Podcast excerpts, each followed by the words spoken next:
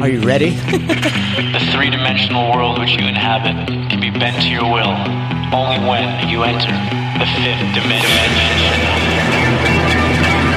Are you ready to enter the fifth dimension, Tasha Kredl? I'm already here. Let's rock. oh yeah, there we go. There we go. Hello, time travelers. We have a new friend in the uh, in the fifth dimension hanging with us. Her name is Tasha Kredl, and she's gonna blow your mind today. she's gonna talk to you about monergy. She's gonna talk to you about manifesting your reality. Hmm. She's gonna teach me some things that I don't know. She's gonna teach us all something. yeah. How you doing? I'm good. Welcome to the show. Thanks. Oh my god. Oh my god. I can't believe we just started without talking I or know. anything. I know. I mean, I'm not really surprised. That's a lie. Okay. I can't lie on the podcast. I mean, you can, but sometimes it's just like you're so good at at not masking, but like Who, like me or people in general? you, What do you mean me? like like you're you're really good at putting on this like persona sometimes that I'm like, is he joking? Is he for real? Oh, do you mean in person or Yes, do you well, mean like on social media? Whatever it is, I guess I have a very dry sense of humor. but it's good. So you have to be extremely intelligent to know if I'm joking or not. Exactly. Which is a good sign for me. That means I'm intelligent. Eh, it- right? well, you're absolutely intelligent. Obviously. How Absolutely. are how are you, Mick? you know what? I'm doing pretty good. Mm. Despite the world uh, being at a very weird place, Mm. I I'm very fortunate to have been uh, pretty much thriving throughout this uh, Mm. this downfall of society. in this new space, Oh yeah. this new space. Oh, I like that. See, look, you're on the ball. I love it. I love it. But yeah, since lo- lockdown happened, I flew back from uh, California, Mm. And the first few weeks, well, the first yeah, the first few weeks where we thought we were just gonna die because we didn't know what was going on. Oh my god. Right? It was like it was dark and gray. Yeah. But then after that, after a few weeks at home, I said uh, I need to create some responsibility for myself, Mm-hmm. and uh, I was lucky enough to find this place. It fell in my lap at the right time. Always does. Always does. And uh, here we are a few months later, started a podcast, and uh, boom. Boom. What about you? Oh what about me? I'm saying that in a bad way. I'm not. I'm not trying to say like in a, a big sigh in like a negative way. But um, what about me? I mean, COVID has been so good for me. Like it's just, I don't know. I don't even know where to start. There's so much happening right now, which is like especially the last couple days. Um, I actually just came back from hosting my first retreat. Um, and a lot of people are like, So you hosted this I retreat. hosted a retreat. okay, so there's absolutely no reason to go in any specific order. And I want to hear about the, this retreat that you Yes, hosted. yes. So tell me about the retreat. So it was actually pretty. It was pretty weird because, well, I was in California for three months. I went in July um, when I realized that the borders were not actually closed because I was told I was not able to go because the borders were closed. Right. So who told you that? The government. But they weren't. No.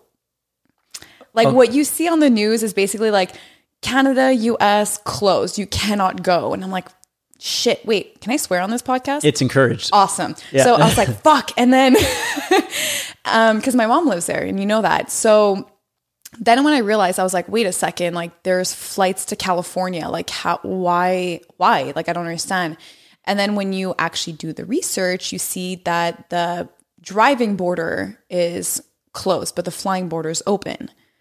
So I was like, Really? what the fuck? So then I just booked my ticket and I went and I got one question at the border. What are you doing over there? I'm going to see my mom. Okay, enjoy. And I'm like, Huh? That was it? that was it.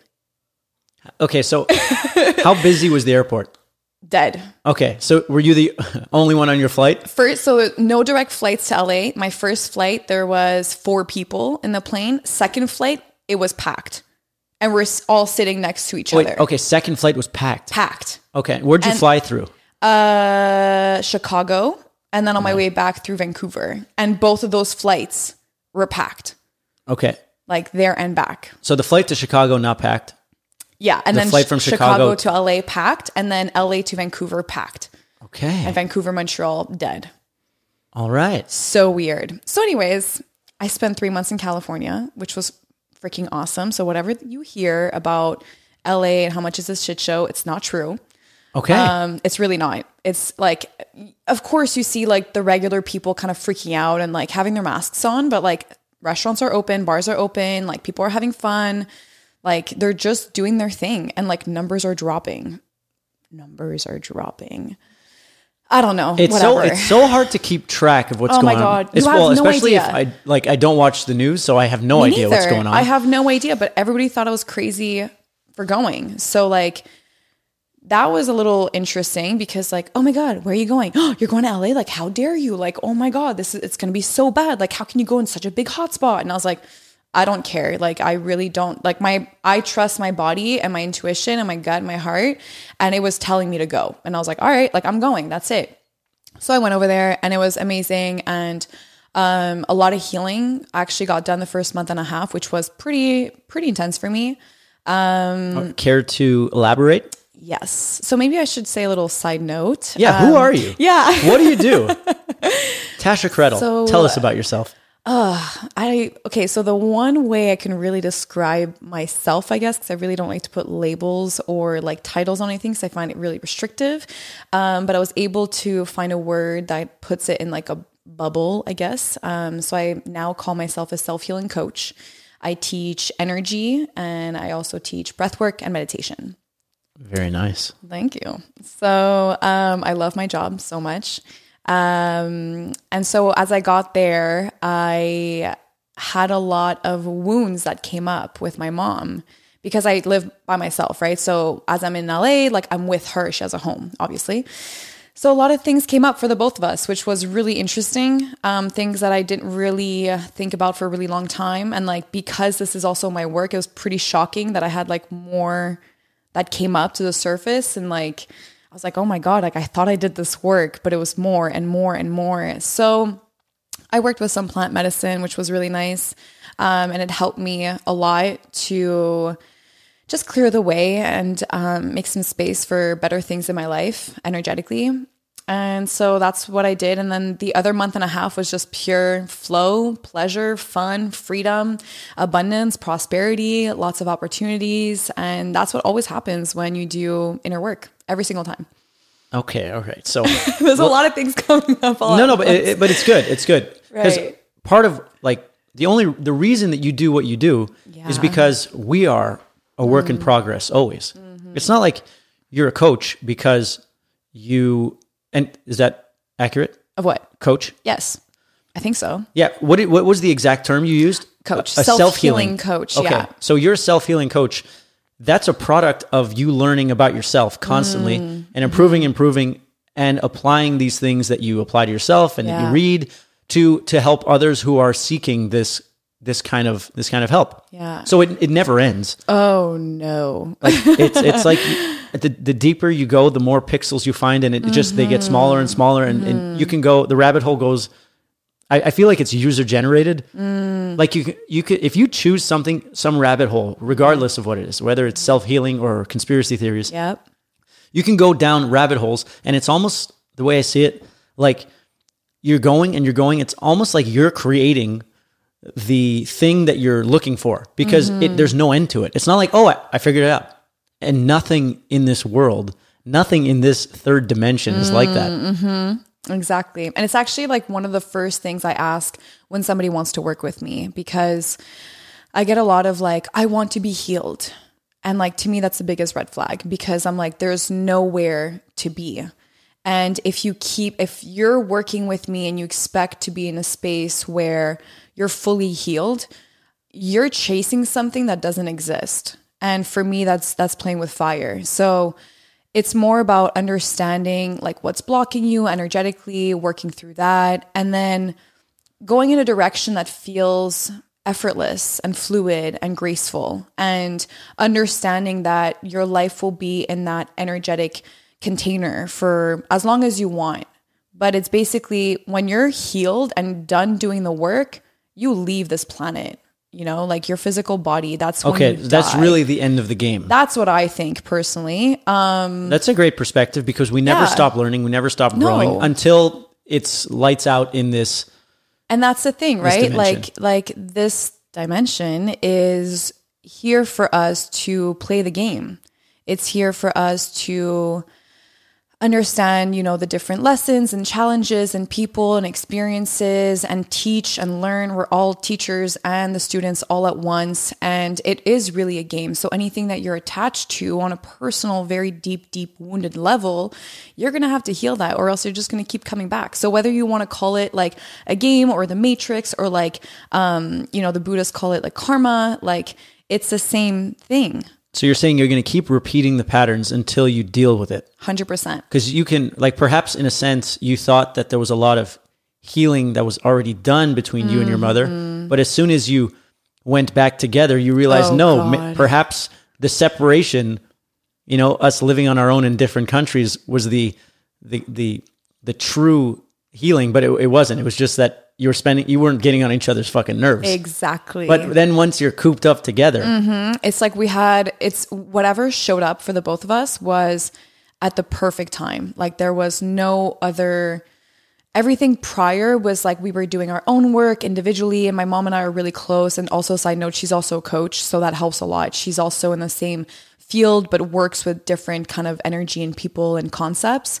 Um but whatever showed up was just you know like do i go into this do i talk about this a little bit why not? i don't know i guess we have all the time in the world right Look, now right dealing dealing with dealing with um, with issues with with parents or things that you have to d- like work on with Yeah. parents, I think is a very uh, relevant topic. It is. and it's, uh, it's for everyone. yeah. So I think, okay, so first of all, um, another thing, the red flag that I see with people is like, let's say I start working with a client. I'm like, okay, so let's talk a little bit about, you know, your childhood. And they go, oh, no, no, no. Like my, my childhood was perfect. And I'm like, oh boy, here we go. Like avoidance, suppressing, repressing something, you know?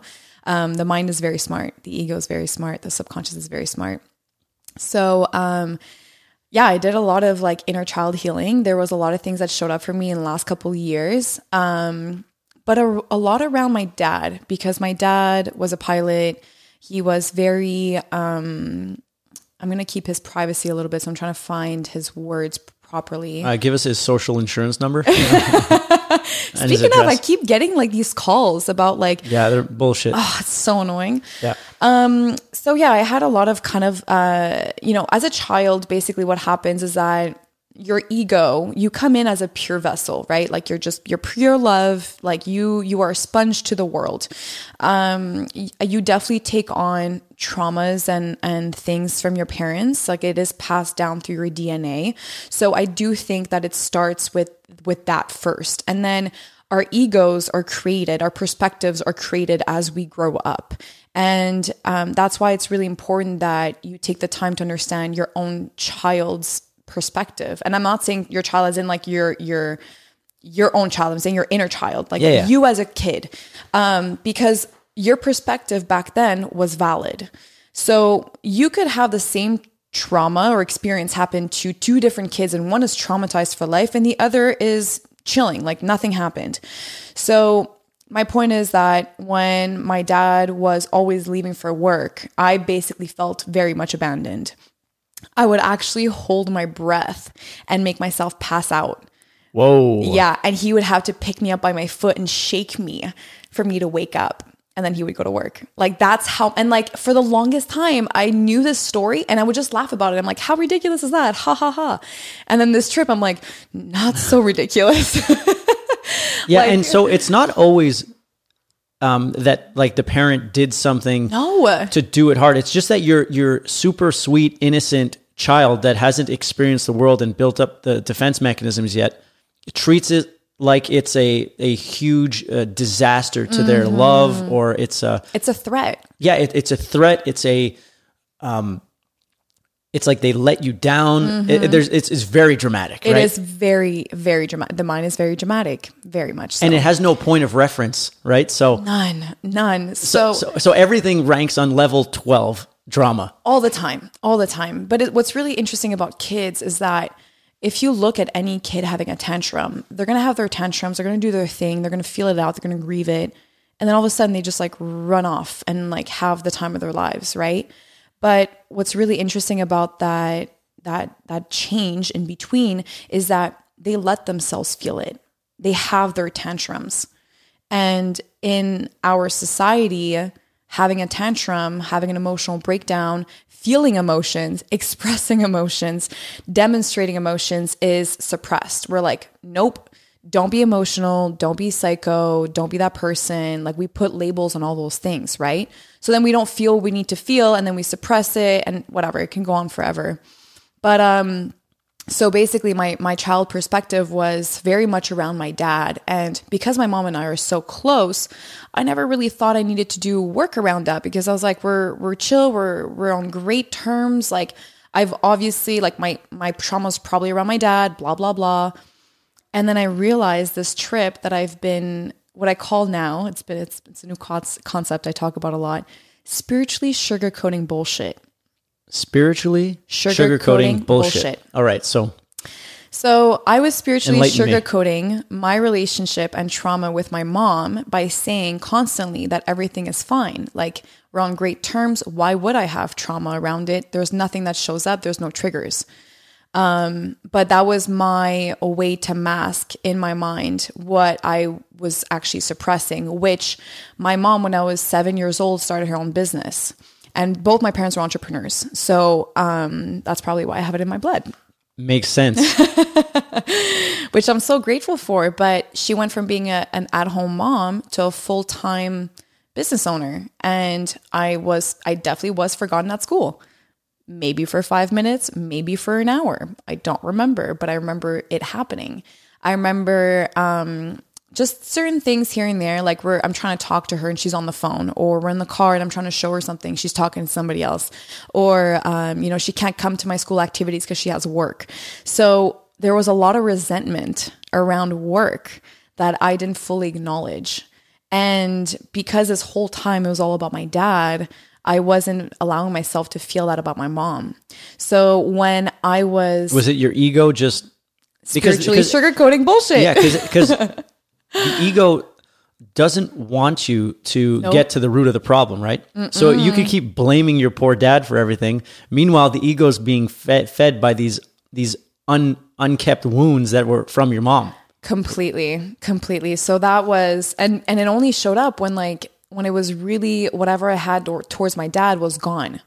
And um and actually more of that showed up afterwards which was really interesting. So i and i realized when i was in cali i had like these these triggers where I'd, I would like be really impatient with her out of nowhere.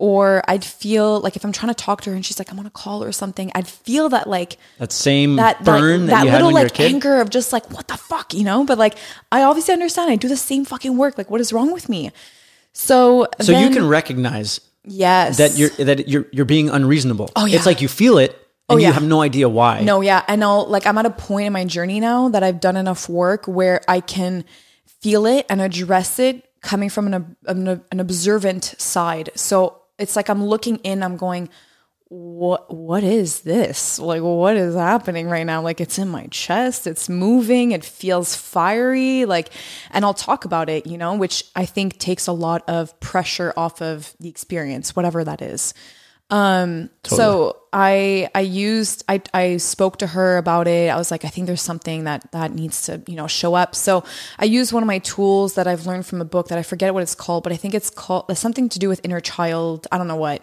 Um but basically what you do is that when there is a trigger coming up about your inner child you meditate on um really bringing her forward or him forward, uh, asking her to speak to you, to show up in your body, to just bring her forward, basically.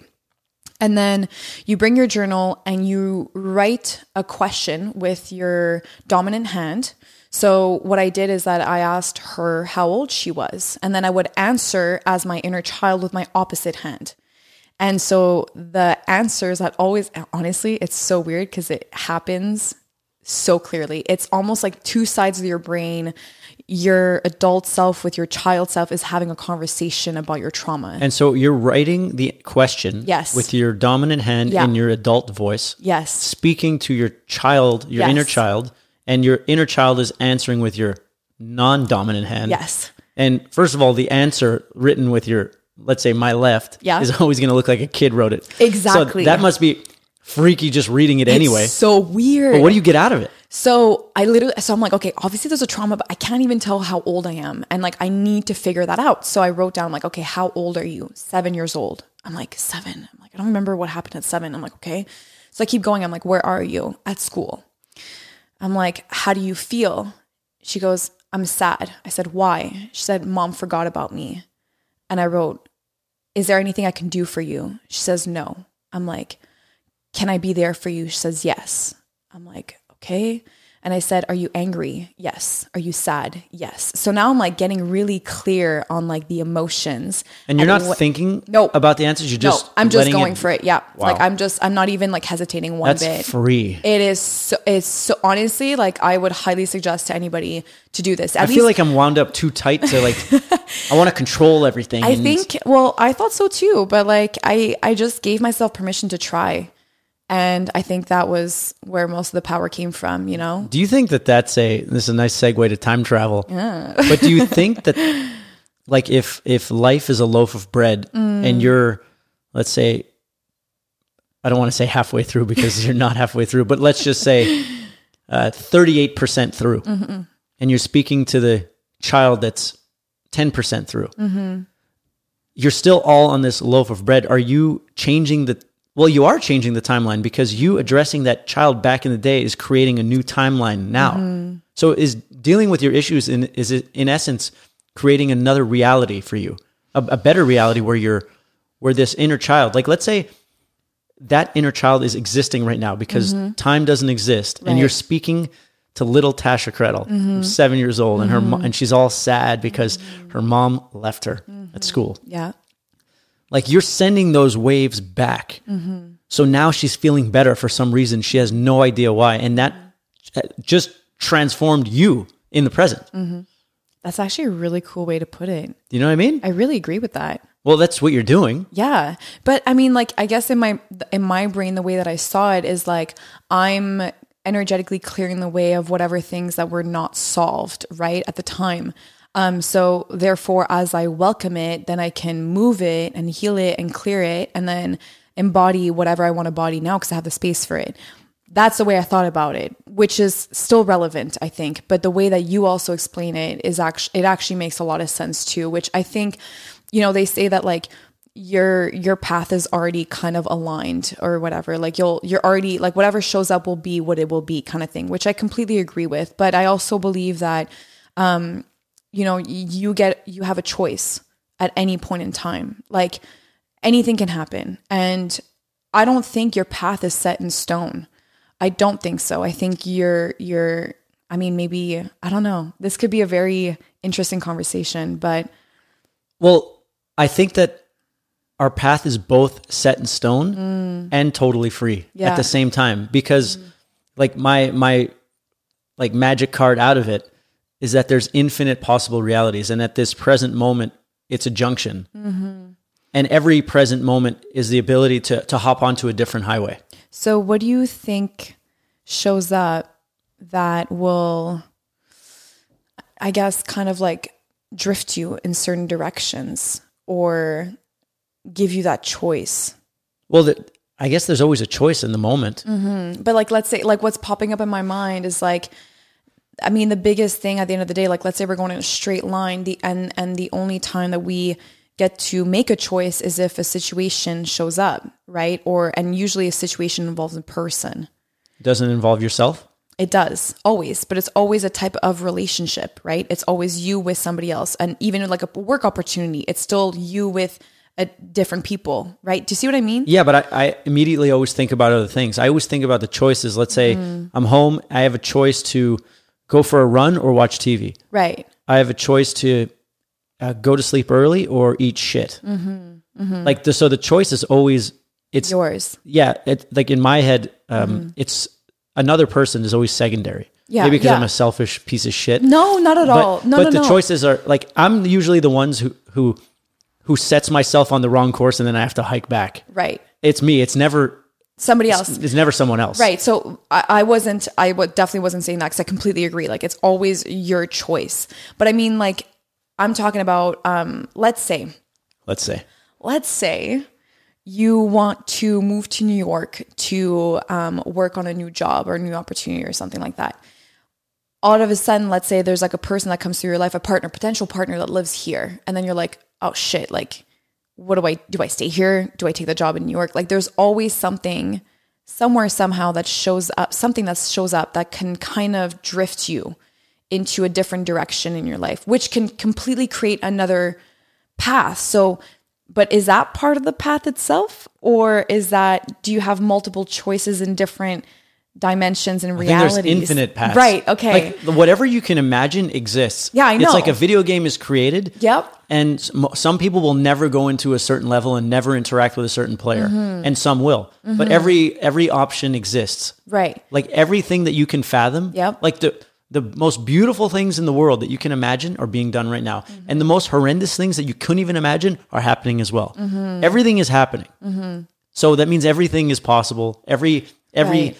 Every uh, junction in the road, every possible um, relationship or decision that you have to make based on a relationship or yourself, they all exist. Right. It's it's just about like it's like it's like fungi in nature as it spreads, it just starts interacting. It- Fungi is like, I just read this book by Merlin magic. Sheldrake.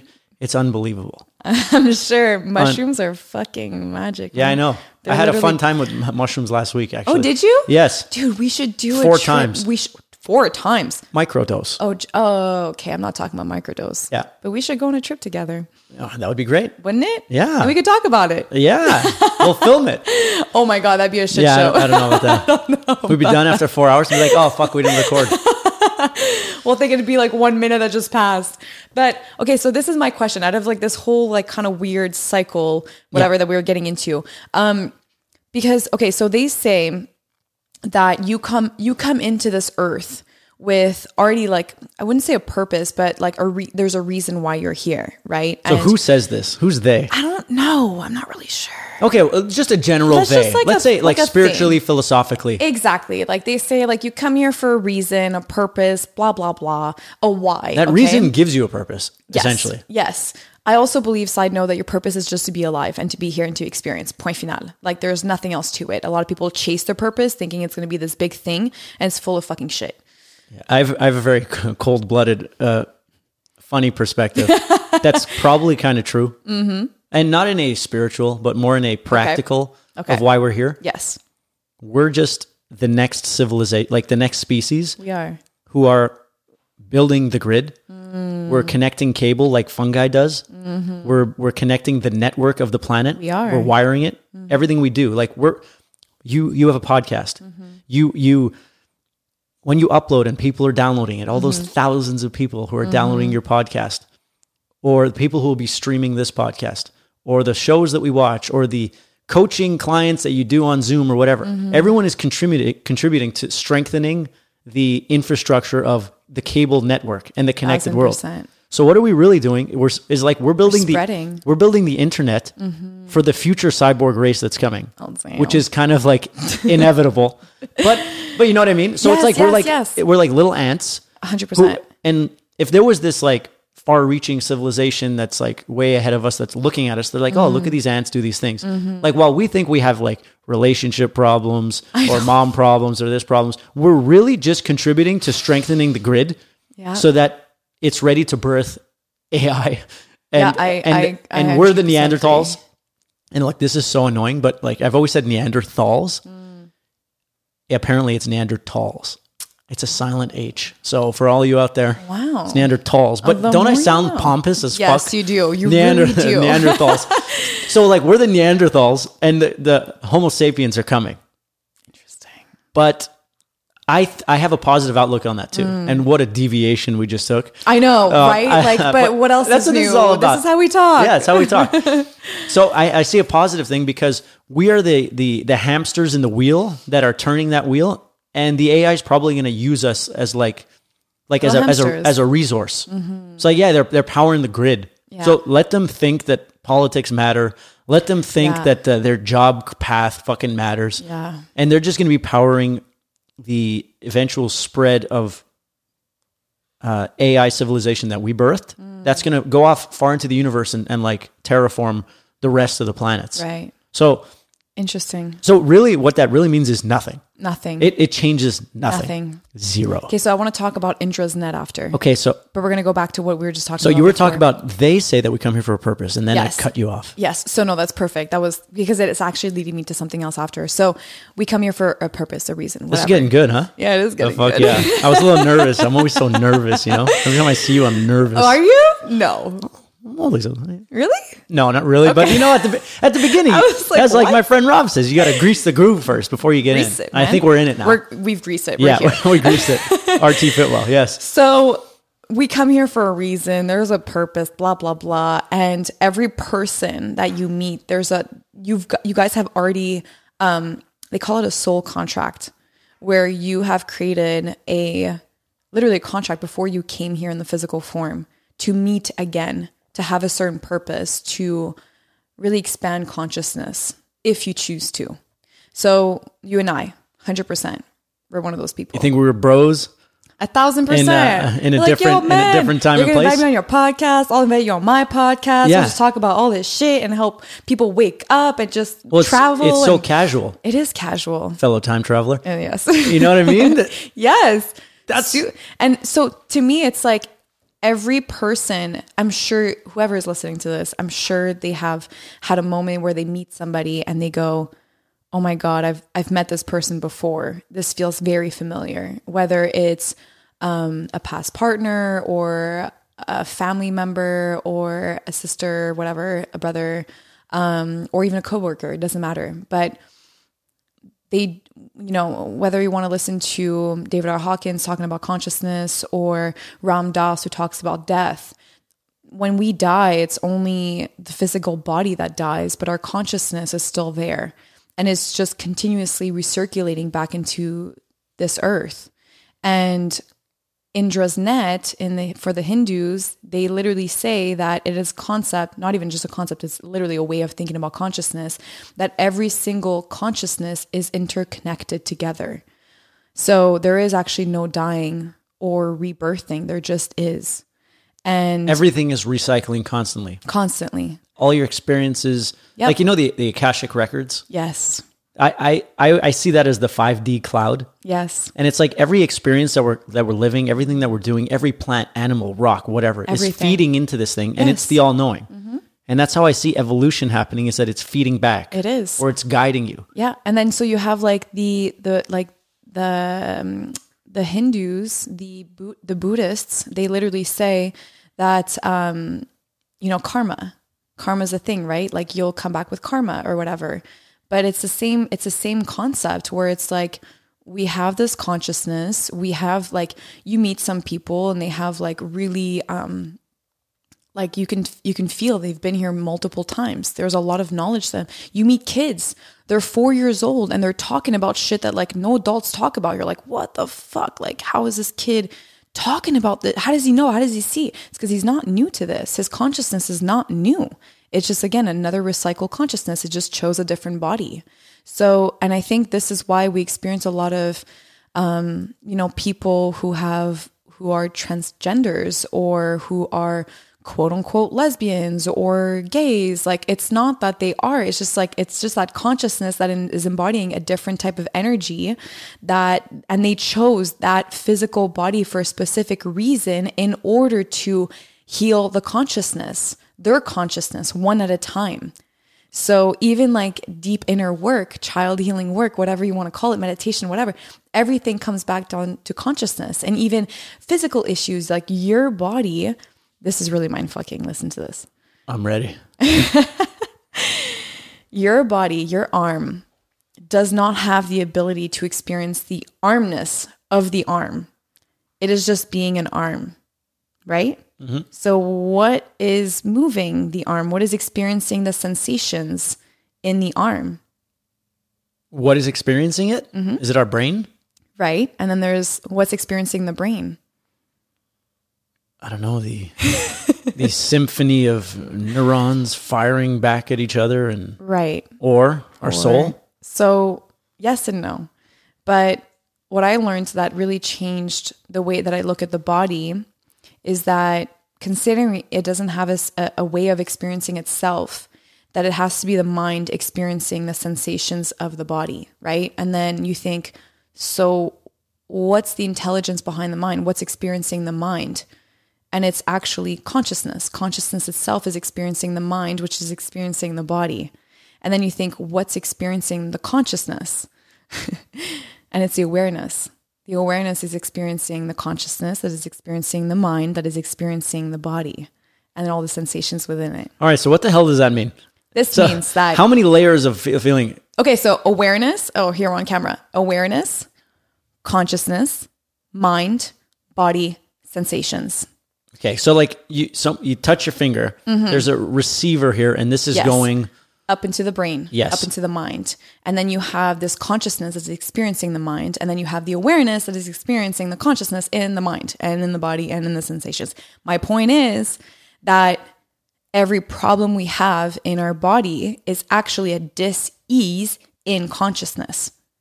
Okay. and it just shows up in the body because that's the only way that the human mind can understand that there's a dis-ease in the consciousness So it has to show it to us in our body, yes so that we can. we can finally be like oh fuck So it's how it sends a signal or like an alarm. Yes. Like you're driving in your car and the engine light is on. yes completely So it's not going to tell you something's wrong. Nope. But, but i mean it could if you develop yourself, Yes. right? You can, like I always describe it as you're in your car Mm-hmm. and you're in a 20 year old car and there's no, you hot over i'm hot man is this is this light like is it just me It is you. okay i'm just like so warm it's okay So when you're in your car and you are driving outside the lane, right an old car doesn't go like to bring you back in the Right. Mm-hmm. lane.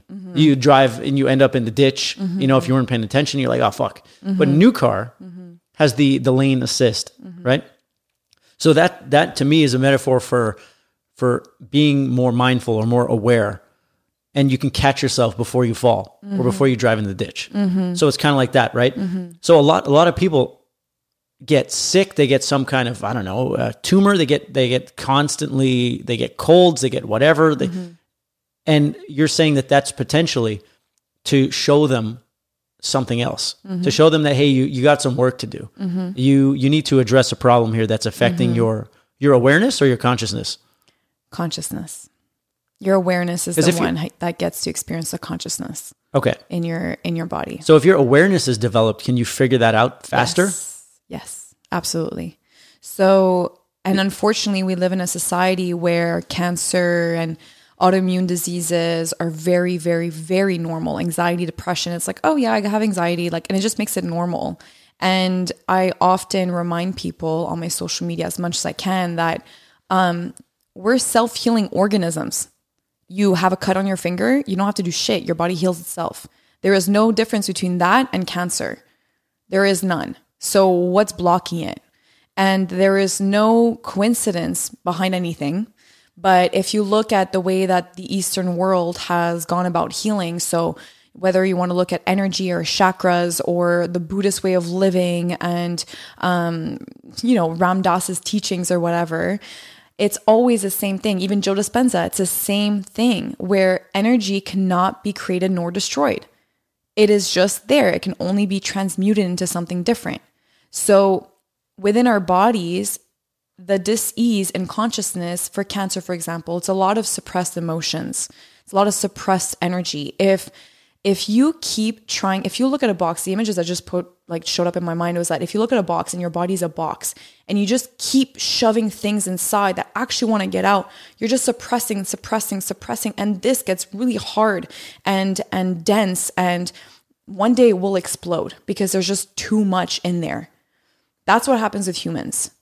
And the problem is, is that we, like I said, we we keep dimming down the emotional aspect of experiencing life. Girls specifically, men too. Like you guys are not allowed to cry. Like it's weird if you guys cry. It doesn't make any sense. You don't show emotions, bro. Women, it's like, don't be a psycho bitch. Don't go there. You know how they react. And it's like, what if we just normalized experiencing emotions? How bad would that be? It's actually extremely healthy. But if we really want to go into depth of it, of course, like we have pharma who like literally makes so much money off of all of us being so sick. Why the fuck would they tell us that we can heal ourselves? That's the last thing they want. Well, in in defense of Mm-hmm. big pharma, which is, and it's not. I, I just it's just to show another perspective. It's like for them to be sure they're making money because we are humans and the trade-off of living in a society where we have really abundance we our problem is abundance.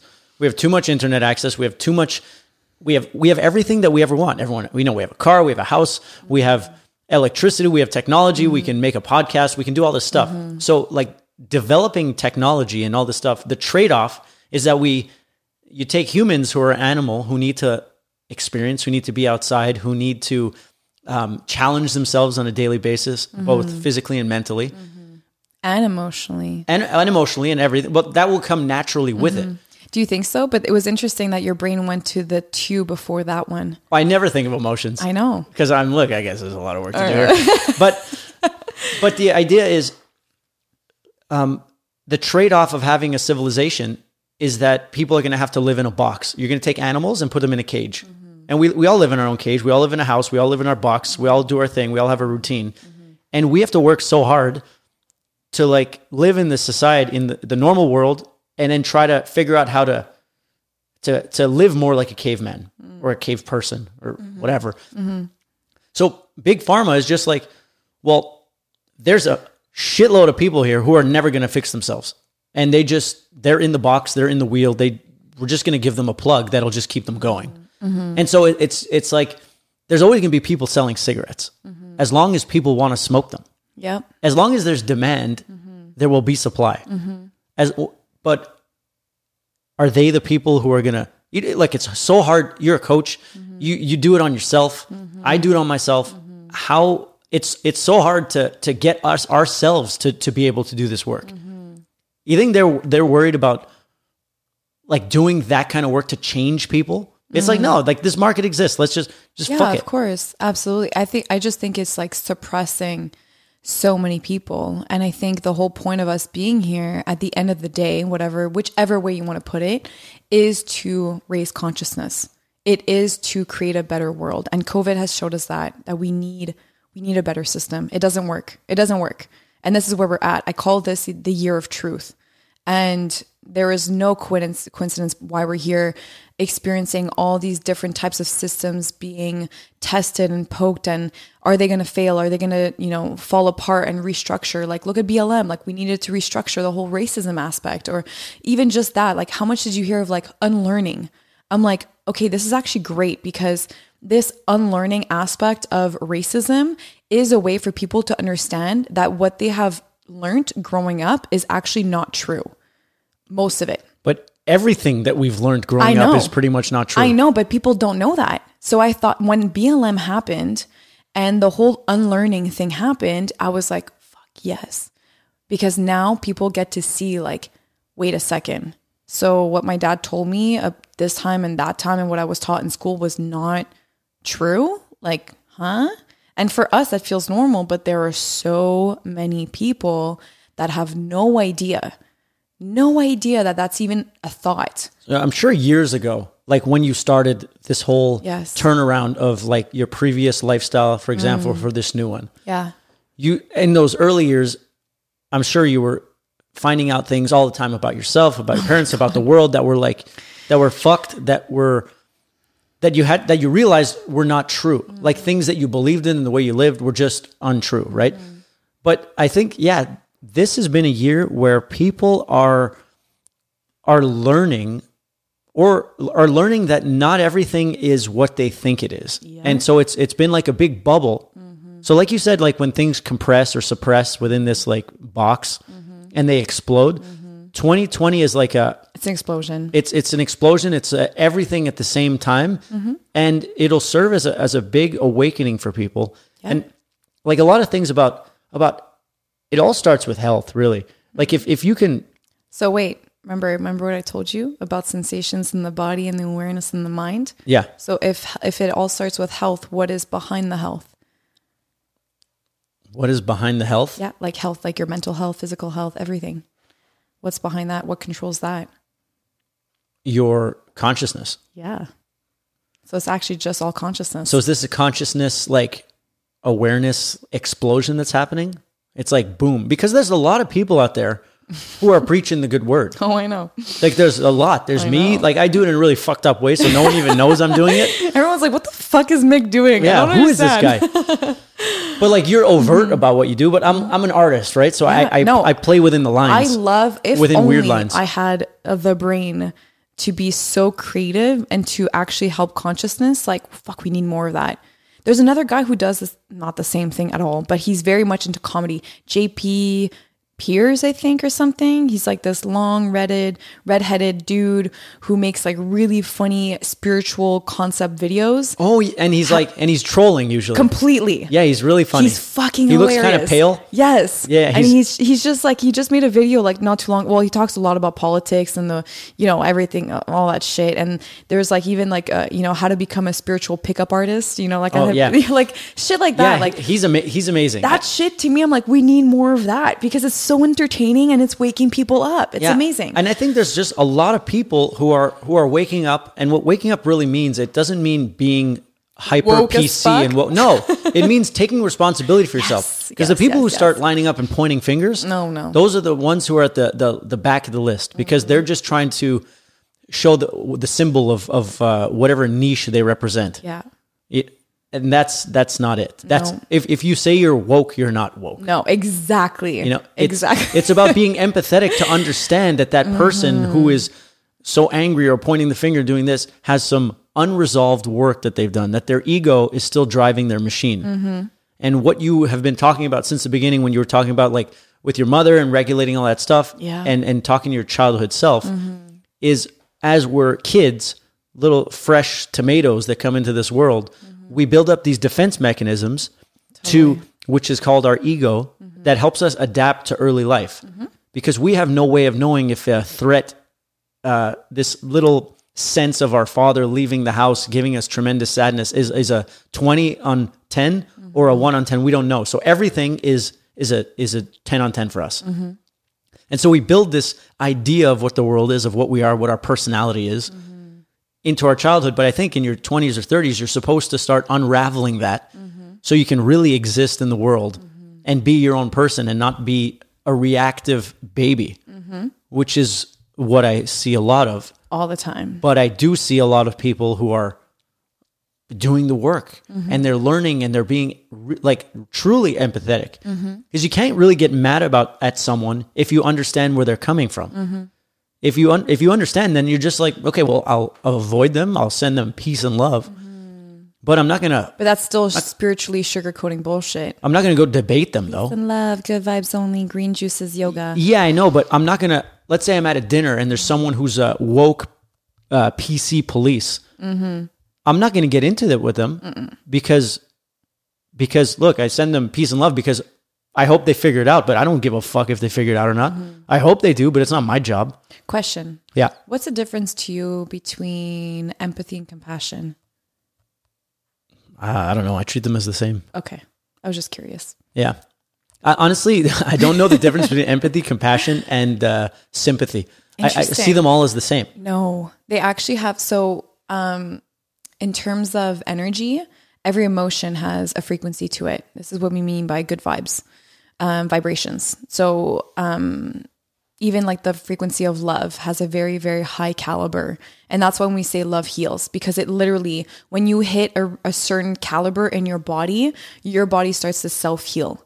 So when you hit actually unconditional love, which has a calibration of 540 hertz, literally in your body, you project that, your body starts to self heal.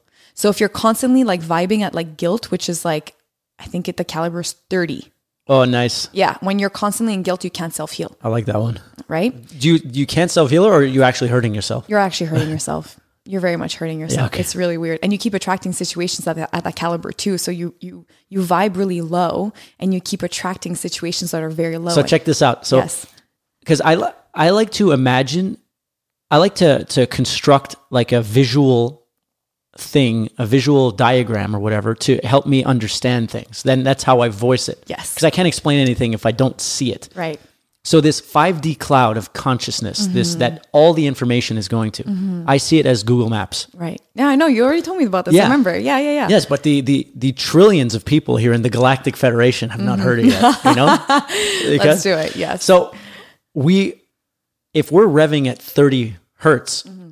we will be sending up that frequency into the cloud of 30 hertz. And Mm-hmm. so that Google Maps will be saying, oh, this being Mm-hmm. uh, wants to go on the 30 hertz uh, route. Mm-hmm. Let's send them down the 30 hertz route and you will meet people and places and like people who smoke, for example. If you're smoking, you're going to meet more smokers because of that. If you're not smoking, you're not going to meet smokers because you're not outside smoking. And on top of it, most people that smoke are very much into shame, right? Because they don't feel good about the fact that they smoke. They don't come outside, they're like, yeah, I'm so healthy. You know, like they're literally like subconsciously, they're at a Misery space where they're like, company. yes. So shame is the lowest of the lowest. What's lower than shame? Nothing. Oh my god, I You're feel dead. so much shame sometimes. Shame is the lowest. Isn't that it's worse? It's worse than guilt, fear, anger, desire, pride. Desire. Desire's bad. What does that even mean? How does that? How is that bad? Um, So I okay, so there's there's like, what kind of desire? Um, so the way that I call it is like um, survival desire versus like heart soul desire. what what So what's sur- survival So desire? you feeding the microbiome kind of thing, like feeding into getting a pizza kind of. That's a desire. Like you're like, oh fuck it, I just want a pizza. yeah, but You're my feeding- awareness is like it's like watching the train wreck, but Yes. letting it happen. Yep. So But sometimes I want to let it happen, but but that's sometimes it's okay. but that's not as bad as shame. no.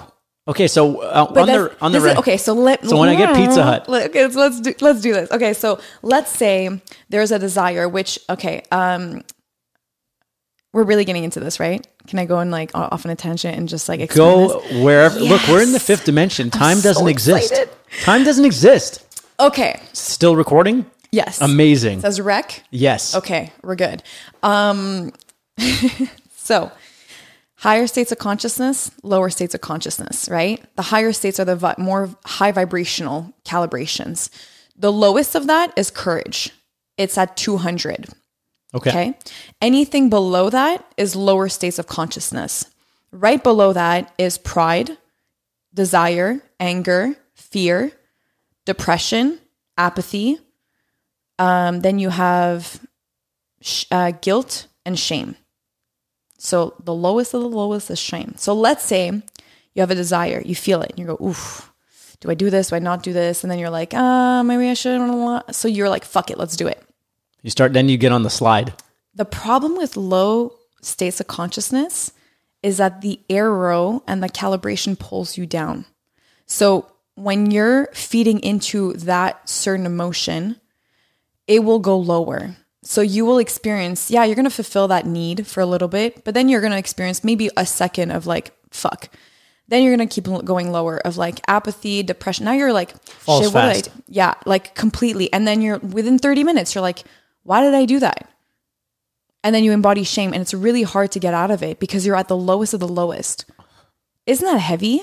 Oh my God! Yes. That- Yes. that's literally what all my music is about. That's so funny. All of it. It's it's. I call it going to the dark side of the moon, So it's low states of consciousness. and and then you got to come back. yeah, you got to come back. And it's not like you can just go from the lowest to the highest. You got to work back, and it Yes, usually takes takes me days. Yep. Yeah, yeah, yeah. Because you literally need to force. So the thing about low states of consciousness and high states of consciousness is that when you're in that high state, everything is empowered.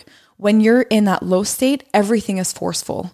You're forcing things to happen. You're forcing things to to literally get through and you're like, "Oh, you're trying to climb up and you can't and you're just forcing and forcing and forcing unless you have like literally 2 days of sleep where your body just energetically resets itself."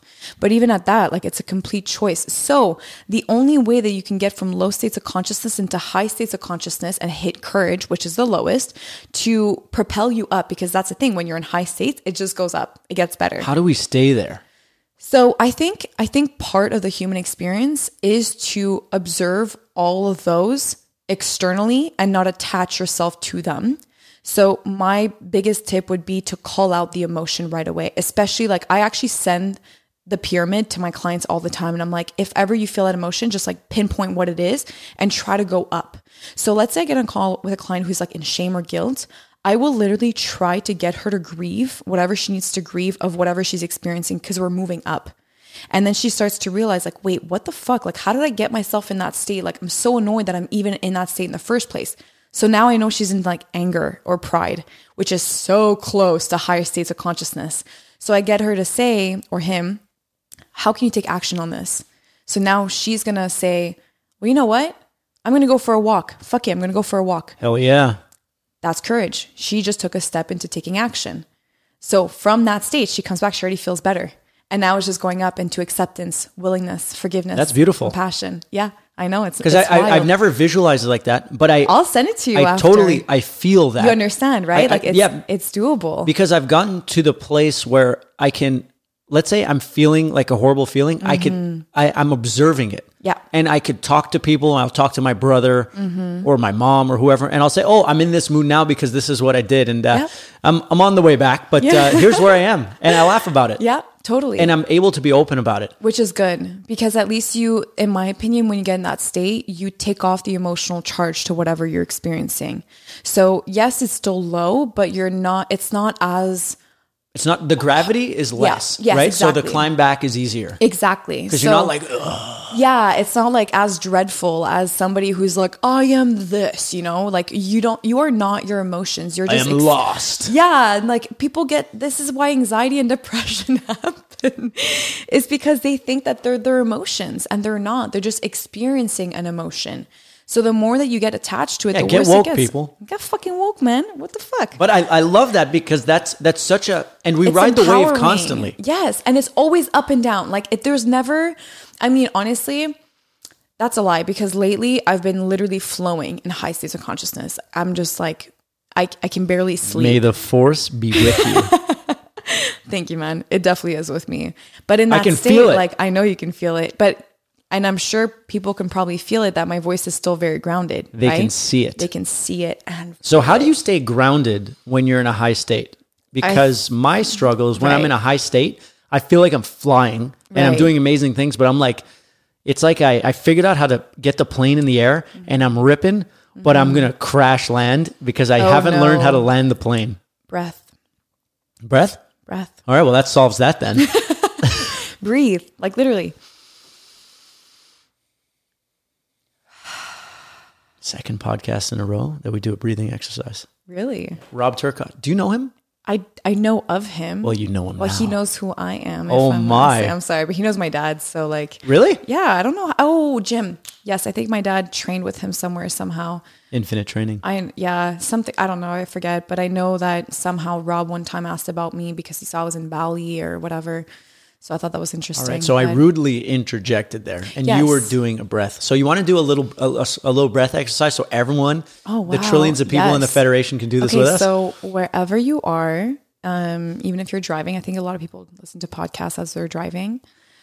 The easiest way to, because not only is breath really beneficial for bringing you back in the present, but it also it also triggers the parasympathetic nervous system, where in that state you're no longer in survival, right? Like your body is not tense. It's not. It doesn't think it needs to fight or freeze or fly like nothing it's just it just is right so the easiest breath that you can do is i mean there's so many different types but it's the 478 breath so you inhale through the nose for four seconds Let's do it all together. Let's do can you can you speak it? I will speak it. You, well, you're a pro. I am You're a professional. so let's let's do this.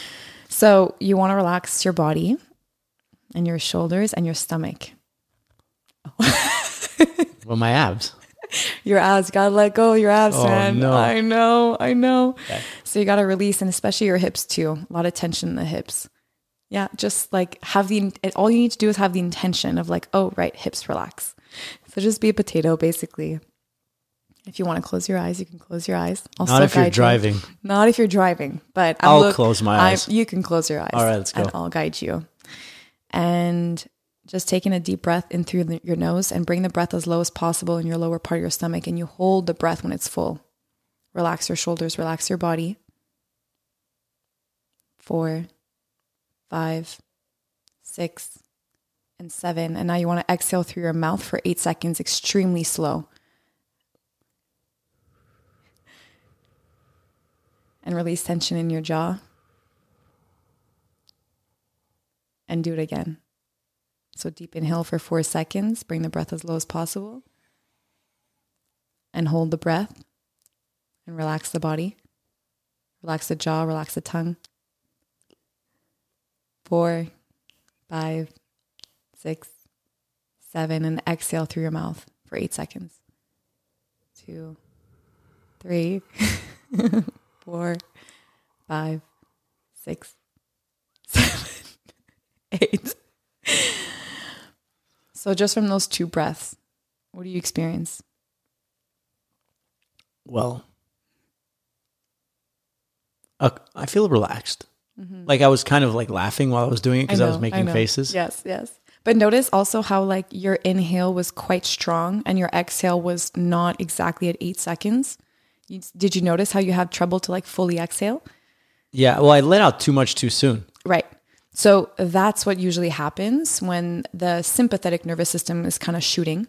So practicing to I'm very nervous, like I told you. maybe. so your body automatically breathes like think about it like an animal, right? When when it's scared that something's going to attack, it's not going ah, it's literally going Yeah. where do I go? So we as we can control our breaths, we can control our experiences as humans where things feel much more present and peaceful and graceful and effortless. You're also experiencing the emotions a lot better. You're allowing things to move through a lot smoother. And just in that space, now we say that we get grounded. But I'm sure right now you can even experience a little bit more of like, I'm focused. I feel clear, a little bit Yeah, I- better. I, got right? that brain buzz a little bit. Right, exactly. So imagine this is if I if I have clients where we talk and I literally like I can't even hear her breathe or like she just feels like really tense. I'm like, okay, we're just gonna chill for a sec and like just at least three times we're gonna do the four, seven, eight. And from that, you can already hear in her voice where she's just like, okay, I feel better. And now it's like, all right, now we can get to to the, down to business because now it's almost like your subconscious is more it's not so restricted. Your conscious mind is not so restricted. Your heart is not so restricted. So everything's a little bit easier to tap into. You can't really talk about somebody's trauma if they're like they're constantly like oh my god i wasn't uh," you know like it's not going to happen. They're too they're in survival mode nothing comes through in survival mode. And they're probably really nervous in that moment, very. You know, because they, they've taken the plunge, they've taken the leap to talk to you and seek guidance. And so they're like, yeah exactly. So i need i need them to calm down to come back to the heart bring the energy in the heart um, and just allow themselves to just be just like just be here now. Just be. There is nothing else to do so there's a lot of clarity that comes through when they're in that space and it makes my work a lot easier too. Um, not that i need it to be specifically easy um, because I, I feel like i've gotten pretty good at it at this point in time but i think that something I'm able to really do and what I've learned even through, you know, states of consciousness is that when you're in, for most part, again, 80, 20%, I would say, when you're in the most part vibrating at a higher state of consciousness, you bring an energy that's very grounding and, and feels really safe for people. So people want to talk to you. They can feel that energy of like, I can say anything, I can feel anything, I can be anything. And that person will accept me because we have a high caliber and it's not to say even just from that state that anything high or low is or is good or bad because i think at the end of the day it's just an experience so if you can just detach yourself from that and just understand that you're just vibrating at a certain caliber and if things constantly feel very forceful you're probably in low states and I think it's just like, well, do you want to live in that state where everything feels so forced and dramatic and hard and tough and rough?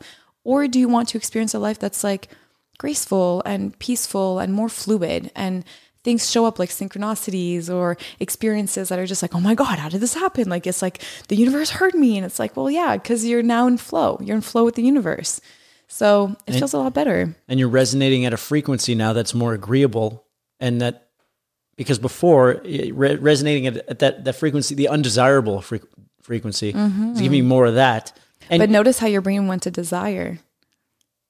Remember, like oh, desire. is yes like- but like it, it I know, I know. I'm it is desirable it, but we never say like whenever synchronicities happen we say oh my god like I visualized this and, and, Mm-hmm. it, and it came to, fru- to fruition. This happened. I manifested it. Mm-hmm. But when you're like in a shit vibe, you never say, oh, I manifested this and this and this and this So that's what we really, do. exactly constantly. It's and constantly it becomes our standard. So that's why when something, yeah, we are a manifesting machine. all the time. People like people ask me, are we in the are we in the fifth like how do I tap into the fifth dimension? You are glued to the fifth dimension. Mm-hmm. But whatever vibe you're resonating at is what you're gonna get. Yep. So if you're that's what it's all about. So like we see these miracles that happen once in a while. It's just because we're not usually in that state for that long. And uh, we we we our ego believes that normal everyday life is the lower frequency life mm-hmm. because that's where it's comfortable. And I guess mm-hmm. that's why like gravity things fall down. Mm-hmm. So it's more comfortable at the base, and it's it's that's where it's comfortable in the bones. But uh, who knows? Who knows? But I think that's that's that's where I started to cuz for me even when I started doing my work, I was like there's so many different aspects of this. Like what the fuck do I call this? Like I don't know. I I just this was my experience and I knew it was working and there was something that was missing in the science aspect of things and the spiritual aspect of things. And even me, like people who see me on camera, like you wouldn't assume that I'm like a spiritual person because I'm not wearing the fucking crystals and like, you know, the white robe or whatever. Like, Aren't I'm, you wearing a crystal on your necklace or something? no, it's a little shell. Okay, you're so far away. I, oh yeah, ter- so far, six feet apart, Yeah. right? Um, but it's really interesting because people look at me and they're like, "Oh my god, you're spiritual!" Like I never would have thought. Like it doesn't look like it. And I'm like, well, because I'm not part of that woo woo crap where I need to prove or defend shit. That is It's not. it's not an outfit that you wear. No, it's not an outfit. It's an embodiment. It's an energy. It's an energy. And then I was like, wait a second. Like everything is energy. Literally everything is energy. I don't know what the fuck is real in the world, but if I know there's one thing that I can technically depend on is understanding what energy is. And then I was like, oh my God, this is my work. Like this is it. So emotions have energy, experiences have energy, people have energies. Um, you know, this water has an energy. Your tap water has no energy, and mine Boy, does. I went through a Brita filter. Come on. So now it really has no energy. I know it, it also has no lead. It- yeah, exactly. At least, at Right? least, at least. Um, and that's what really has led me into doing what I do today. And the same thing with like the whole Monergy thing that I'm starting to teach now. It's like, you know, I'm sure people were like, why is a self healing coach talking about Monergy? Which, for people who don't know, Monergy is this concept that I created that came out actually during uh, a plant medicine journey of mine where I was just like, blah, blah, blah, blah, blah, Monergy. And my friend was like, oh my God, you need to teach this. And it just came. that sounds like a, a branding miracle. I, it was. It really was. And I was like, I need to teach Monergy. Like, this is it. And so Monergy is the energy of money, understanding how it works, why it's there, you know, just just healing your own relationship with Monergy. Um, and that's really interesting. So people were like, what the fuck is a self-healing coach teaching Monergy for? Like, what the hell? But if if healing consists of energies and if you are an extension of your energetic system in every aspect of your life in money, relationships, sex, business, health, wealth, whatever, why is money different? It's not. If everything is energy, Well, it's just another av- it's just another uh, vertical of that of that business because 100%. energy is a ma- like our world is a manifestation of Mm-hmm. our energy of energies.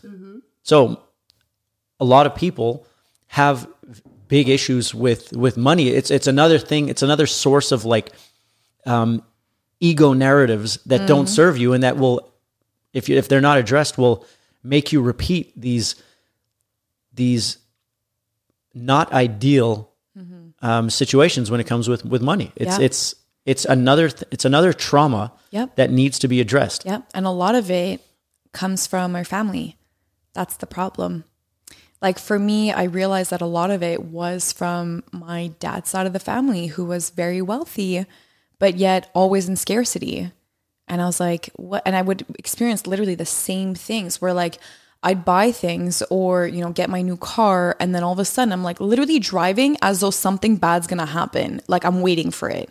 And I was like, why am I being like this? And then I realized that a big part of the energy on my dad's side was everything was conditional. Like you get one thing, something bad happens. And we live in a very conditional world. So it's very normal. People wait for the shoe to drop all the time. New relationships, something new, something, a new business venture, something. Like they're waiting for the shoe to drop.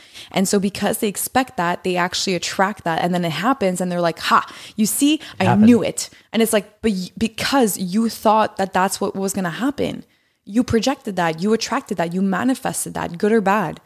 And so, and I always tell, you know, whoever chooses to work with me, um, I always tell them that the biggest thing that you can do for yourself right here, right now, is to have number one, the awareness of wherever you're at, and then have the courage to take ownership and responsibility for whatever you're experiencing. And in terms of calibration, that has a very high energy too. So if you're able to be in ownership ASAP, wow, your life is about to change. That that's a, the biggest thing that I that I experience or that I see with other people. It's like there's Mm-hmm. two kinds of people. There's people who take responsibility mm-hmm. and people who don't. Mm-hmm. And that's what I'm seeing during COVID too. It's like Oh my God. people have o- a lot of people it's like they followed the school system they followed their the life system they they're just repeating like they're you know they I, i've said it in another podcast they mm-hmm. They bring their lunchbox to school when they're seven. They eat their snack at 10 15 they have their lunch 3 p.m they have another snack. They go home. They eat their dinner. Mm-hmm. And they repeat this from seven years old till 65 mm-hmm. and then they retire and mm-hmm. i don't know die a little later. But that i have no idea what i was talking about. I have no idea either. Funny enough, I was like, where is he going with this? Okay, we were talking about that's really weird. Maybe it's just not meant to talk about. Oh no covid COVID. so covid is people.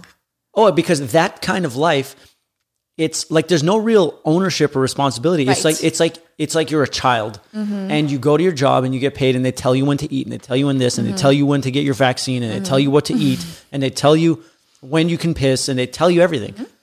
But this is like throwing the whole system out of whack. So it's like, whoa, maybe I can do whatever I want. Are you are you saying that like I can build my own immune system? Are that you I can make my own business, that I can work for myself, that I can have any relationship I want.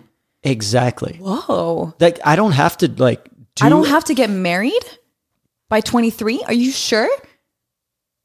And then that that whole it's like the whole system of like what you were supposed to do because it's failing now. Yeah. And people can only see something's failing if it completely explodes. Right now. And so now they're like, "Whoa, this this isn't serving me. I can't Mm-hmm, do this." People who who followed the the guidelines to the T Mm-hmm.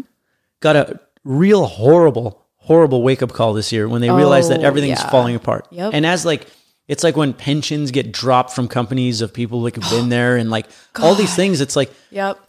and that's not taking ownership. That's depending on an outward thing to keep you secure and safe for your entire existence. Where it's like, I think people like you and I are innately like on a polar opposite of that. Yeah. Maybe to not a good degree either. Like, well, like self ownership is good, but it's like I, I personally have to learn how to have faith in working with others or depending on people more because I naturally am like, I'm going to do it alone. Oh my God. I was just having this conversation like two days ago. Literally, I at the retreat that I had. Okay. One of my friends came and helped me out and uh, taught yoga at the same time. And fuck, like she really helped me. And I noticed myself having not anxiety, but like that little pinch of like, what if she doesn't do it right? And I literally noticed myself taking a step back and just going like, it's okay. You can let her. You can trust her. And I was like, whoa, never experienced that like yet, you know? Um, it's definitely coming through more, but I, I, I definitely can relate because I think people like us who choose to live differently at the beginning, it, it, there is a lot of leading that we need to do for ourselves in order to live the life that we want to do. We have to take that step. We have to lead ourselves where, whichever way we want to go.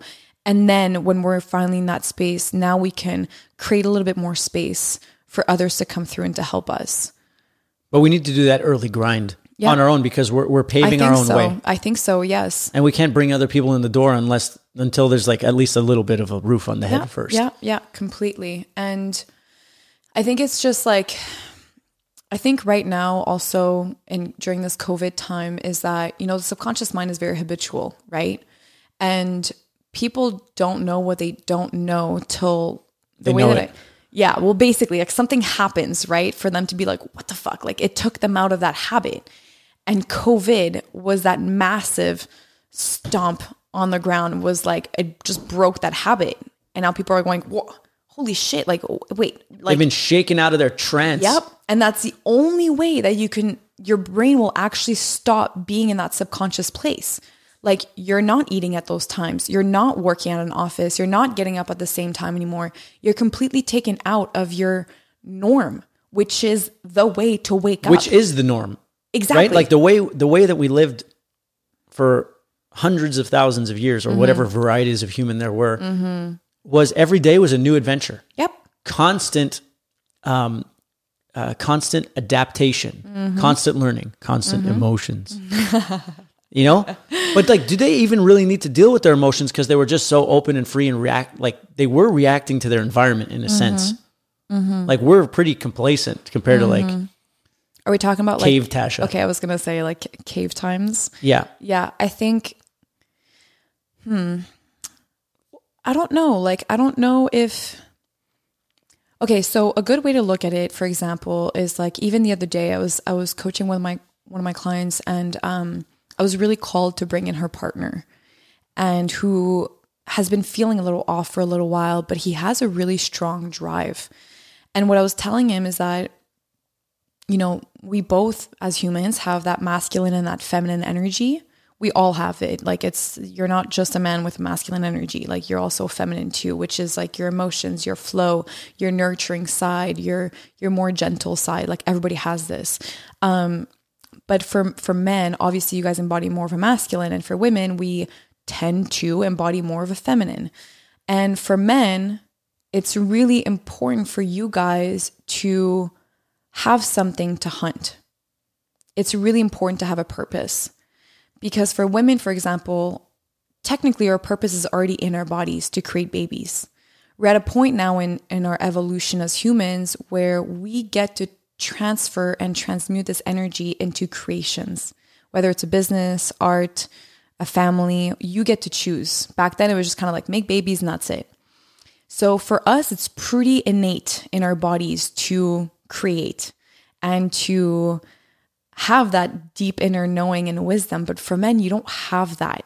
So when somebody, when a guy doesn't have like that, that direction, that, that hunting game, that that that drive, that purpose, it's very, very, very hard. And a lot of men get in that state of depression. Is it it's hard for the guy or Yeah. hard for the girl? No, it's hard. Well, if you're in a relationship, it's hard for the girl too. Yeah. Because she's going, what the fuck you doing? You're not She's leading. getting well and she's breathing in that vibe. Yep, 100%. That shameful vibe, the lowest of the low. Oh, the lowest of the low. Yeah. Yeah. So, and I was telling him that I said, you know, he was smoking a lot of weed and I was going, that's not serving you either. And it's completely taking you out of your drive into, into your hunt, you know, like get back in those animalistic in like energies and like allow yourself to feel and to go and to explore and, you know, be in that space. And at the same time, in terms of relationships, like your partner will always be the opposite of whatever you're at. And if you're not, you're, you're just going to clash. You're going to literally always fight. You're always going to like, you know, hit heads and, and just be stubborn. Like you see that all the time, right?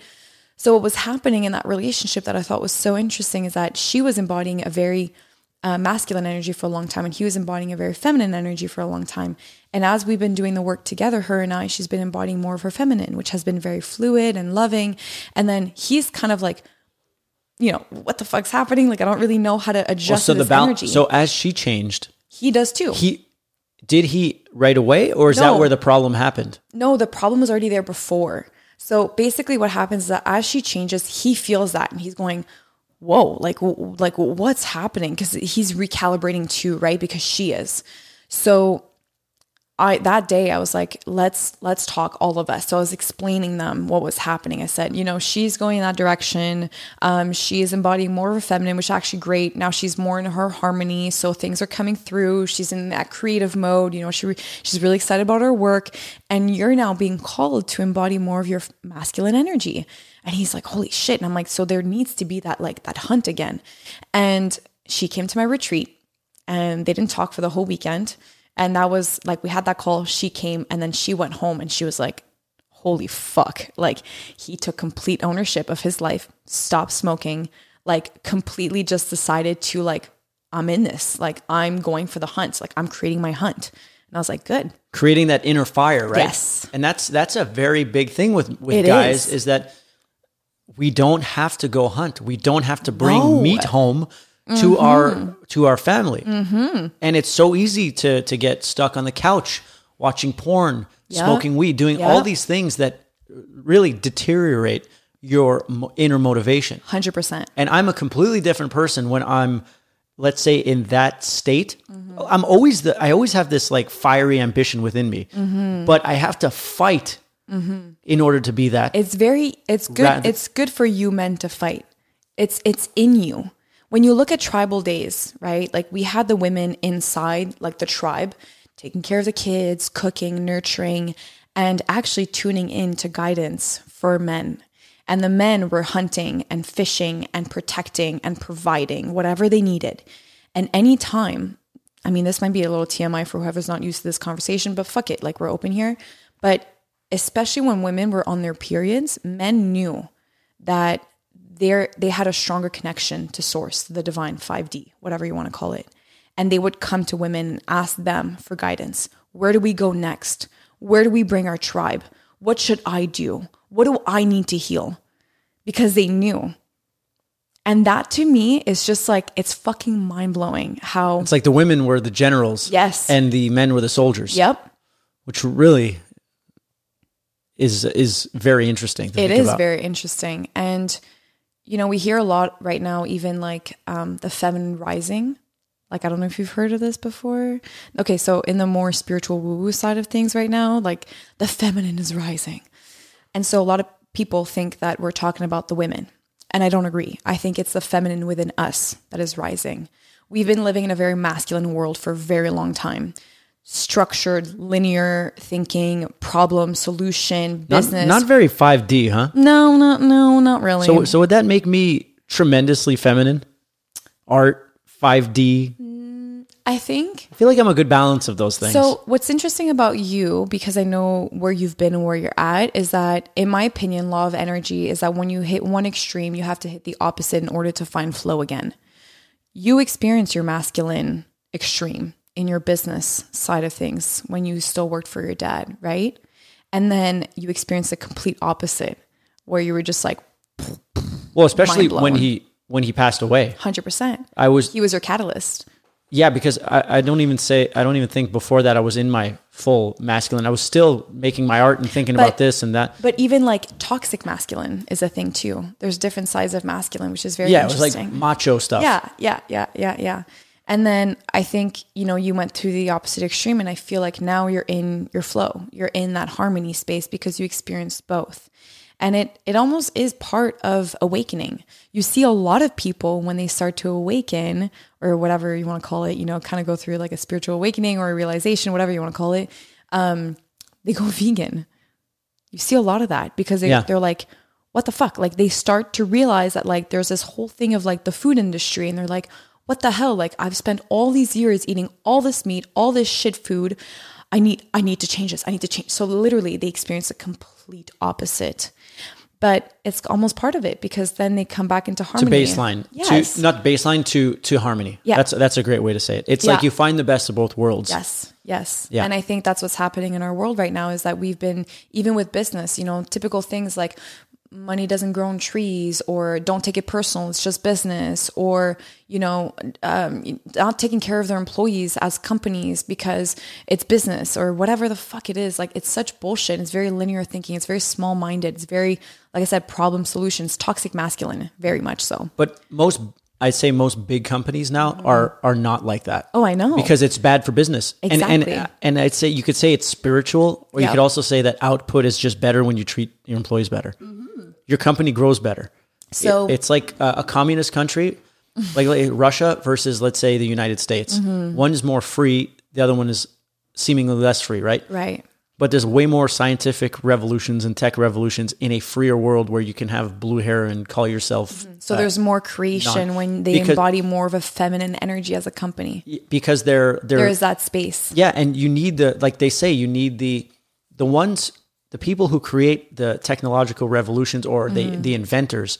They're the freaks. Yep. They're the outsiders of society. So if you can encourage them to feel free mm-hmm. and not be, you know, not get a beating for being a little weird, mm-hmm. where let's say most com- like some I would assume because I haven't been are are not as open. Communist countries are not as open to to your free your your free expression. And the result is like who's the most powerful you know in the in the world. Mm. And I, I think it's because of the technology and the technology comes from the out the thinkers who were free and allowed Yeah. to to experience and and create without having to be in that parasympathetic zone of like okay can i do this? Do i have to look over my shoulder? Mm-hmm. Because if you don't have to look over your shoulder oh you can you can oh. do whatever you want. You can do whatever you want. exactly. Which is great. And I think it's interesting because I'm about to say this, but every time I'm saying it lately, it feels a little off. But I was going to say, I, I think we all deserve to live that life, to not have to look over our shoulders um, or to live in survival. But I, I'd still, you know, last couple months, not that anything happened to me specifically, but I did kind of realize that there are definitely really bad people in the world. And it's not that I don't think that they deserve either that, but it's, it's, do you see where I'm getting at here? I totally like, get. So so there's there's a question of like there. Let's say there are very bad people in the world. Are I just see them as products of their environment and their genetic They are. and this and that and that and that Yeah. and that's why plants need to build defense mechanisms and that's why countries need armies and that's why we need to be able to defend ourselves sometimes Mm-hmm. and it's not because we don't want to and it's not because we don't want them to be free and rid, rid of their ego and like a, a fulfilled person but there's always going to be there's going to be an animal in the jungle that's going to want to fuck you up and there are people like that If you live in survival. if you live in sur- so what do you mean So like low remember we were talking about like low states of consciousness and like you're usually in low, in survival mode when you're Yeah. in that space. So let's say you're living in a space where you're in high states of consciousness. Would you still feel the need to defend for yourself if there is if you're out of the survival mode? Uh, no, no, but there's there's always exceptions to the rule. Yes. So you can be in. I'm your- just picking your brain. I hope you know can- that. yeah, totally. You can be on your on your farm. Yeah. You could be all beautiful, mm-hmm. and you have your family, and you're free flowing, and you're wonderful. And then something happens, and some some some army of like hooligans comes over and just destroys everything, and Right. and fucks you up big time. Yep. That can happen. 100%. It's it, it. You could have been flowing just great, and and for some reason that was set on your course Yep. there's there's there's no ruling that out. No. That can happen because another illusion I think that we have because we're still a very primitive species, extremely Yes. primitive. Okay? Yeah. And so we we live in this safe from I know a lot of people like myself, it's it's relatively safe.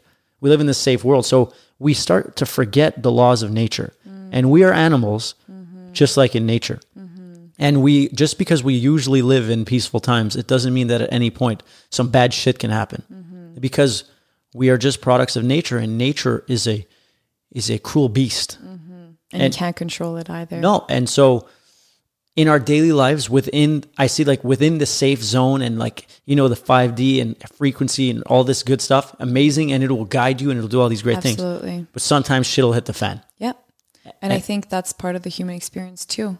Absolutely. And I think at the end of the day, it's understanding all of this and choosing to really, first of all, I would say, like, um, where do you feel like you put your power into external things? I would really ask yourself that, like, whoever is listening to this, like, what do you put your external power into constantly, day after day after day? And then what do you attach to? And I'm not just talking about physical things, but like if I took this away from you, do you think that your world would crumble? You know, would you have a breakdown? Would you think that the world is over? Um, because at the end of the day, I think as humans, we're way too attached to a lot of things, and especially people. We're very like people cling on to their partners as like, I need this person. And I think if you're able to live in a space of surrender, so when these things happen, do you think when the tree is experiencing a hurricane, it's going, fuck my life, I'm experiencing a hurricane? No, it's flowing with it. And it's going, this is going to end soon because everything is temporary. Everything. Law of nature is cyclical, it's circular, it's not straight, it's not linear. But we've been living in a linear world most of our lives. we live on such a tiny fragment of time and space Mm-hmm. and everything. So like mm-hmm. we have these ideas of what the world is like mm-hmm. because we've experienced so little of it. Yep. And I think our attachment to things as a people is only because we we a lot of people and this is the again there's always equal good and equal bad. The- or maybe there just is. There just is. Yeah, that's that's the way I, I see it. Right. It, it it just is. Yeah. But for for sake of, of argument, when you have this society that's you know relatively safe and you you have this life and you can plan your career and you can do all these things, you're not the the price to pay is that you you've never really experienced what you can really do. Mm-hmm. Like people have never seen what they really have. Mm-hmm. They've never been put to the test and achieved and felt this state of like I can do anything no mm-hmm. matter what hits me. Perhaps we've lived that in a in a in a small way where we've experienced things in life that have have made us grow because we didn't just get like this. Perhaps we perhaps like we maybe we had this innately a little bit, but life Yeah. hits you in the head with a hammer and you you figure out how to rebuild yourself. I think a lot of people haven't been hit with a hammer. And I agree. 2020 is a hammer. It's a fucking hammer. It's a hammer, and Yeah. I I think that's a great thing for a lot of people. is. I don't want to say So obviously, uh, obviously, like people are dying and people's lives are all fucked up and they're losing their jobs. Horrible. But at the same time, I'm seeing a lot of people who are rising to the occasion. Mm-hmm. Yeah. They're starting online businesses. Oh, it's they're they're thinking about their health in a different Yeah. way. They're thinking about a world where perhaps it's not all taken care of for them. Mm-hmm. And so there's this responsibility and this sense of like There's like imagine you've gone your whole life and you've never like really achieved something and felt proud. No wonder you'd be resonating at a low frequency. Like im- you'd be resonating at shame because even if you're not aware of it, your ego doesn't let you be aware of it, but your soul knows or Mm-hmm. Oh, whatever yeah. your consciousness is or it Yeah. it knows and so that's why those are the ones who judge people or want to cancel people or want to do this or that. Mm-hmm. It's easier. it's easier because you're not dealing with your own shit. Yep. And Jordan Peterson, he says this amazing quote. He says, "Before you judge anyone or try to change the world, Mm. uh, clean your bedroom." He's like, eh, "Don't don't don't tell people how to run the world So before simple. before you put your socks away, Yeah. you know, and put your shit in the laundry." Mm-hmm. And I think that's uh, that's a good way to look at things. Well, they do say the best way to understand how your subconscious mind works or what it's made up of is to just observe your environment. It's a pure reflection of it. So your space, your friends, your job, um, what you choose to do with your time, that is all a reflection of your subconscious mind. So in order to change your life, you need to change your environment, change your subconscious Oh, I love this. I love this because what is this logo behind me? The galactic, I can't see It's the Galactic Federation of Time Travelers, but Oh, this right, logo right. over here. Okay. Oh yes, we spoke about this. I remember I asked you when you got thi- it done. this big circle yes, is the subconscious mind. mind That is the conscious. and it's, it's small. Yep, it's tiny. And the subconscious mind, in terms of our being, runs a lot of the operating system. all of so- it, ninety percent, 95. ninety-five So, percent. so if you can manage to adjust your environment, your food habits, the people, Mm-hmm. all this stuff, you'll be programming this bad boy over here. Mm-hmm. And then you're, it's like you're rewiring your system. completely, And then the things that you want to do, first of all, this will allow you to see what you really want to see. Mm-hmm. And then you'll be aligned and then you can become a time traveler. and you can do anything you want. Exactly. Or at least, at least it, it gives us, it gives us The choice, the freedom. the, ch- the freedom to choose what we want to do or you know because if you're not if you if you're not taking care of your inputs Mm. Or your environment your food those are all inputs Mm-hmm. then you are on autopilot completely. you're on autopilot and when you're on autopilot you are not the you're not the driver Mm-hmm. the ego is driving and the ego is the autopilot Mm-hmm. and i think a lot of people have lived their entire lives in autopilot Hundred percent. and when you're dealing with someone who is really easy, easily offended or judging other people or saying really shit things, I just see them as in autopilot. Yep. Their machine, this vessel that we inhabit, is in autopilot. And Yeah. so that's why I don't think it's sugarcoating anything to say that I, I'm really not mad at them No, because I, I totally understand that I can't be mad at a machine. no. A machine's just a machine. It's Yeah. it's doing what it thinks it needs to do. Yeah, I agree. But and the- I and I yeah. think I think the biggest way that you can see if you're spiritually sugarcoating anything is if you're resisting it, if you're avoiding it. Like if you're literally this is my concept. Anything that you're you're literally trying not to like observe, like see and and really face, and you are avoiding it. There is because everything's energy, right? You literally need an energy to push it away, to keep it away, to keep it on the back burner. So that actually drains you a lot. And there's a lot of people that have, um, you know, traumas or energetic blockages that are e- extremely exhausted all the time. You see this all the time now. Everyone's exhausted. It's like, yeah, because you're not allowing this energy to come out. And it's, it's very, it's so normalized. It's so weird, but it's so normalized. You see memes about it. Well, you see memes time. about that. You see memes about anxiety and depression. Yeah. they're like, like they say, like five percent of the population's like anxious or depressed. 5%? bullshit. It's like ninety five percent. It's like 98. It's so weird. It's so normal. But like the who's who's doing these? Like, but the thing is, dude, is that anxiety is not normal. That's what's so fucked up. well, And, I like, think it is normal if you put an animal in a box. Yes. And I see a lot of animals in boxes here. But what's so mind fucking is like this is a problem with the ego and like the victim is the ego is the victim. So here I am the other day and I'm talking about anxiety and depression. I'm like, it's normalized, but it's not normal. As in, like, you don't have to fucking live in this way. And then I don't know why I'm holding my finger like this, but apparently You were on your phone, maybe checking it. I don't So I know. was on Instagram. Like, yeah, I was on Instagram. doing 1948. big computer screen. But and I was telling them that and I could I could sense that people were probably like, You think I chose this? You think I want to live in anxiety? And I'm like, well, honestly, there's a part of you somewhere, somehow, that is attached to that identity because it confirms something. And that's the problem with the ego is that it'll consistently confirm your fears and your wants. And it's easier to the mind to hold on than to let go. You got to starve that ego. Yeah, you do. And you need to fucking loosen your grip. This is my new analogy. Look, you would like this. So the more you grip, the more you try to control anything to this one thing, to this one identity, to this grip, it actually blocks you from other things to come through, right? Like you can't let in anything inside here because there's this massive control. And the second you let go, you actually create all this space, all these other opportunities for things to come through. I like that. Isn't it so very good? nice. It's I don't very know. I think I was high too when I came up with this. Hey, that's It's okay. possible. Whatever- whatever- really good things come out when I'm high. So Whatever it takes. I know it just happens. But yeah, I think it's it's But look, yeah. when when we when our ego it takes resistance or it takes some kind of situation to burst the ego. I hope it happens.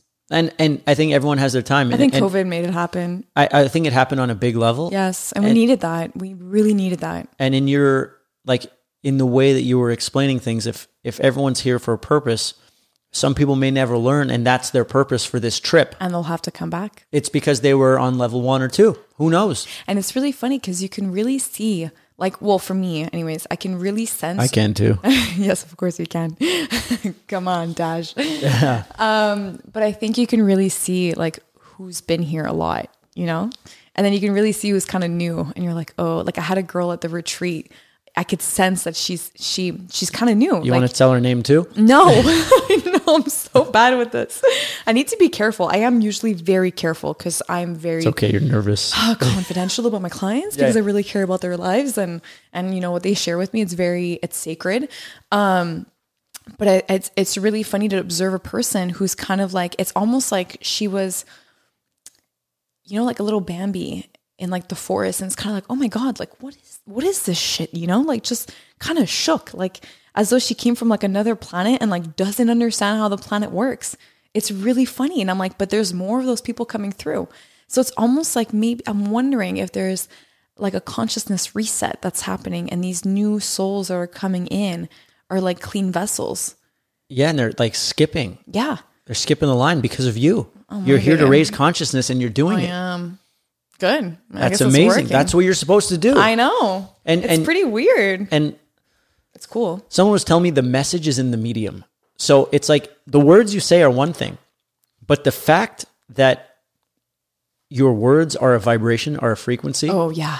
even if someone didn't speak the language, they'd be able to to receive Mm-hmm. something like that. And that's how I see music. That's why Mm. in my music, I don't feel like I need to be overly literal with all the lyrics and stuff, but with the emotion that I made the song and the sounds and the Mm-hmm. and the the way I'm singing, Mm. those all convey are they're a projection of my frequency. It's a vibration. It's a vibration. we don't even realize how I was talking about this actually in my last Monergy webinar that if you're able to see your voice as like it has an infinity sign around it. So as you share and talk, even just us through this podcast, I'm emitting a frequency and it's always going to come back right inside my being. So it's really important that you're careful of the words you use. And this is why a lot of people are like, so why bother with affirmations? Like, what the fuck is the point? You know, or like mantras, like, why do they work? And the reason is because those words have an energy frequency to them.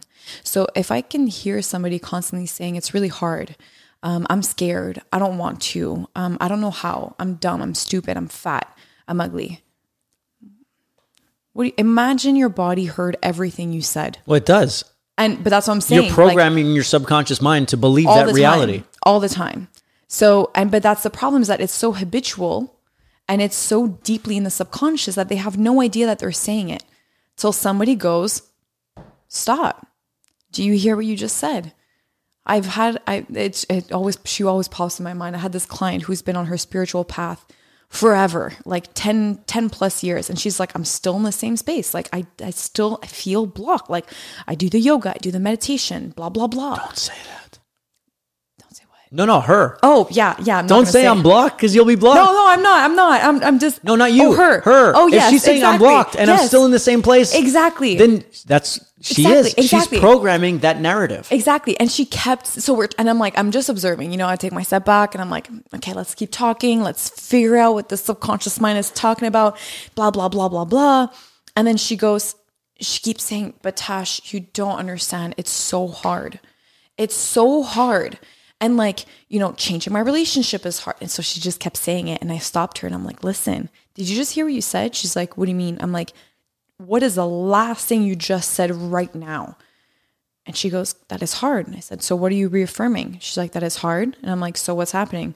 Well, it's hard. And I'm like, Do you see what you are? It's easy peasy lemon squeezy. So I'm like, What if it was easy? And she goes, I don't know. And I'm like, Can you say it? And she's like, It's easy. Like, she's looking at me like, The fuck is this bullshit? You know? And I'm like, Just say it. Just keep saying it. It's easy.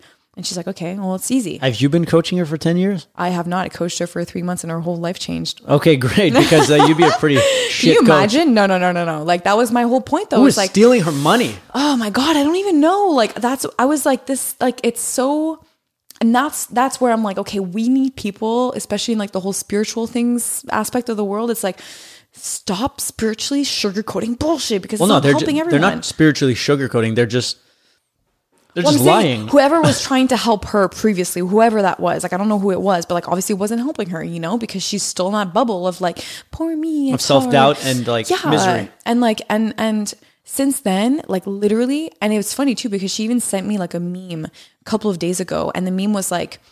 This is again the the norm of the world. Doesn't mean that it's actually normal, but it was like marriage is hard, divorce is hard, choose your hard, fitness is hard, I saw um, that. I was like, "Are you fucking kidding me? Yeah, that's that- the shit that's fucking going around right now." And she sent it to me, and she's like, "Should I tell someone that it's easy?" And I'm like, "Yeah, you should. You actually should yell it to everyone." Well, and you see how unpopular it is to say so, that something uh, is is not like difficult. I know. Like you're gonna you're gonna get heat. Well, well, I have this, and I Mm-hmm. know someone who like. Well, And that's actually a big block, even for people to be financially abundant and prosperous, because especially in a space where it's easier, like let's say I worked 10 hours a week and I was like making, I don't know, 10, 15 grand a month. Like, a lot of us as humans don't want to say that because then we're triggering that potential rejection of the world and society. Well, you don't fit into the tribe if you're making more money than everyone else. and then else. you can't survive in a tribe. So don't say it because God forbid, what if you can't survive? But if you can recognize how ludicrous that is, Yes. then you can just choose your words. So it all comes back down to awareness. Yeah, like if you're aware, you can you can You can do anything. yeah, and, and Anything. you know how to read your audience and play your audience because not everyone's on the same vibe. Nope. But with awareness, you can go outside yourself, Yeah. and it's and it's not about not being true to yourself. It's Nope. about being logical. Yep. I always look at it like I want to have the most uh, enjoyable um, interaction with the person that I'm dealing with, and if I can gauge what kind of vibe they they are, then I will play to that audience so that we can have a mutually beneficial thing. I don't want to go fight and struggle and battle. Like if if someone says something kind of condescending in, in like a kind of passive aggressive way, I'll be like, uh, "Yeah, you're right." Just let them. You know, and, and that that that always throws people yeah, off. they're like, what?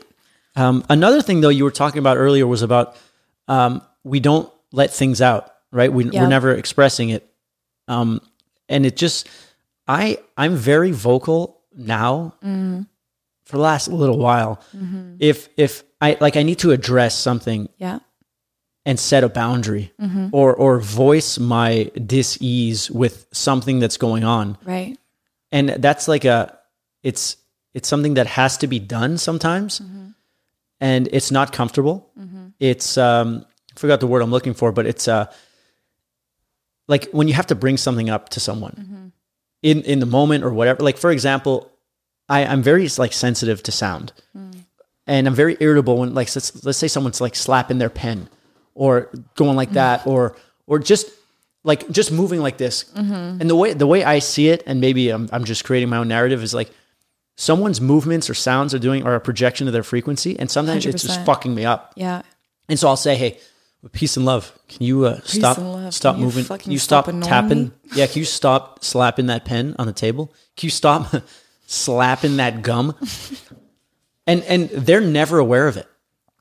But i bring it up and instead of me not saying anything and being tormented for two hours i say that and they're totally fine with it. Yeah. totally cool. Sometimes like someone will get really offended. Yeah. Of course. but but honestly i don't care so why do you think it's so hard for you to express your boundaries?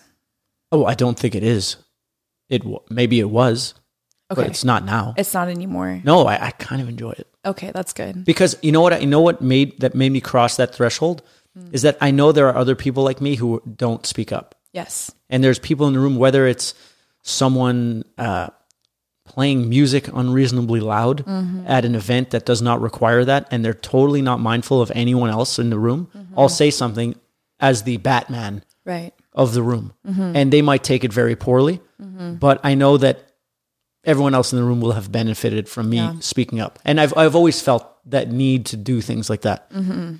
It's it's humans are big time people pleasers and we're so afraid of rejection and we're always this is what I've summed up for the year is that we don't we are scared of truth. We take things way too personally. We're always assuming. We are so scared of rejection. We always ask for permission. Think about it. Elementary school, you had to literally Ask to piss. asked for your bodily fluids to be released naturally. Please, sir, miss, can you please give me that fucking grant to go and do that? Obedience. Fucking ridiculous. So that's why there's it's so deep in our programming that even if it's like somebody this is a big thing that we see all the time now is like even towards starting your business or healing something or a relation anything anything people are always waiting for that knight in shining armor to come through or your princess to fucking save you. No one's going to save you. No one's going to do it for you. No one. And we're constantly subconsciously waiting for that like oh yeah it's to happen one day oh yeah it's to Like happen even in one day. business, oh, this business deal is to happen. And it's going to like, oh, I'm to get this record deal and it's to change everything. And no, it won't. no it won't They're, you think they're going to do the consistent work and effort and all this stuff? Like, sure, that would be a great partnership at some point, yep but I can't rely, put all my eggs in another basket. You cannot keep giving your power to something else It'll always let you down. always. Well, okay, so wait. To give all your power to something, Yes. Okay, yeah, that I agree with. I was going to say maybe or someone? because I question everything all the time. I'm like I was like is this a limiting belief? You know, because it could be. Um, do I choose to maybe shift that? But I definitely believe that if you Well, put I think your we can external find. power, I think we can find an intermittent, like an intermittent fasting. yes intermittent fasting.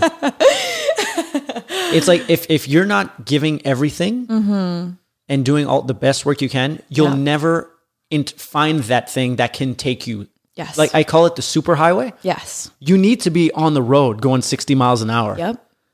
If you if you can't be in the parking lot hoping that someone's going to teleport you somewhere. If you get on the highway and you're cruising and you're consistent, Mm-hmm. you may find a magic 5D exit that's going to take you somewhere Oh, man. that you could have never imagined. But if Oh, you're man. not on the road, that's what this podcast is. That's what getting the space was. Yeah. I didn't know I was going to like I went I to I love this space, man. Thank Thank, you. Like, thanks for inviting me over. Oh, are you kidding me? Are you kidding This is podcast 5. Oh my goodness. Yes. That's a good number. It's a great number. So I didn't get. I went to LA right, for Mm-hmm. Right. Mm-hmm. for some movie thing, and it led to music thing, and I met a producer, and I met this like record label Yeah, guy, remember. and We all were this great stuff about it Uh, after we did our breath work, remember? Yes, yes. Oh, that was amazing. Wasn't that so good? Yeah.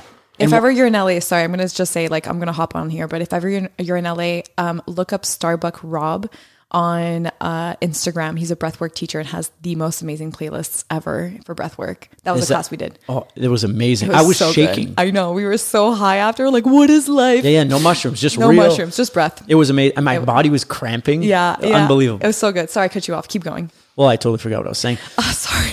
No, no, it's okay. I cut you off like a million See, times. apologizing. Yeah, but that's okay. That's decent apology. I mean, I could just be like, my bad, instead of like, Uh, whatever. full sorry. Yeah, But Yeah, that's but the we're, other Ca- thing, but we're we're always- Canadian. I, That's a Canadian thing too. It's a Canadian thing. We apologize for everything. That was what I was saying at the girls at the retreat. I'm like, no more apologizing for just fucking being. Like, well, because like this we always do conversation that. goes where it needs to go. It does. We shouldn't apologize because no one's really cutting ourselves off. No, We're I giving don't each think other so. time to speak, and then when we speak, we take it where we want to go. Yeah. And uh, yeah, so LA, one thing led to another. I got this space because I wanted to work on making some videos Mm-hmm. for uh, for my time travel stuff and my future predictions and like Mm-hmm. fun stuff like that. And that led me to learning about video editing and outsourcing stuff. And it made me more comfortable with the idea of starting a podcast. Yeah. I got comfortable with filming and recording and all that stuff.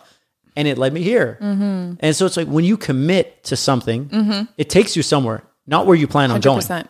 But it takes you somewhere. Like even for me now, like I, like there's so much. So this is what we are talking about at the beginning. And I was like, oh, let's just keep it for the podcast. But there's like so much showing up that I'm like, I don't even know where this is coming from. Like my one-on-one clients, like I'm booked. Like I don't even think I can take more in. Which So is your podcast contributing to that? I think so. Like I'm getting messages of like, "Hey, found you on your podcast. Like, really love your content. You know, want to work with you. Blah blah blah." I'm like, cool. Like I and and I find that really cool. But it's it's really interesting because it wasn't really my intention. My intention was just to, I.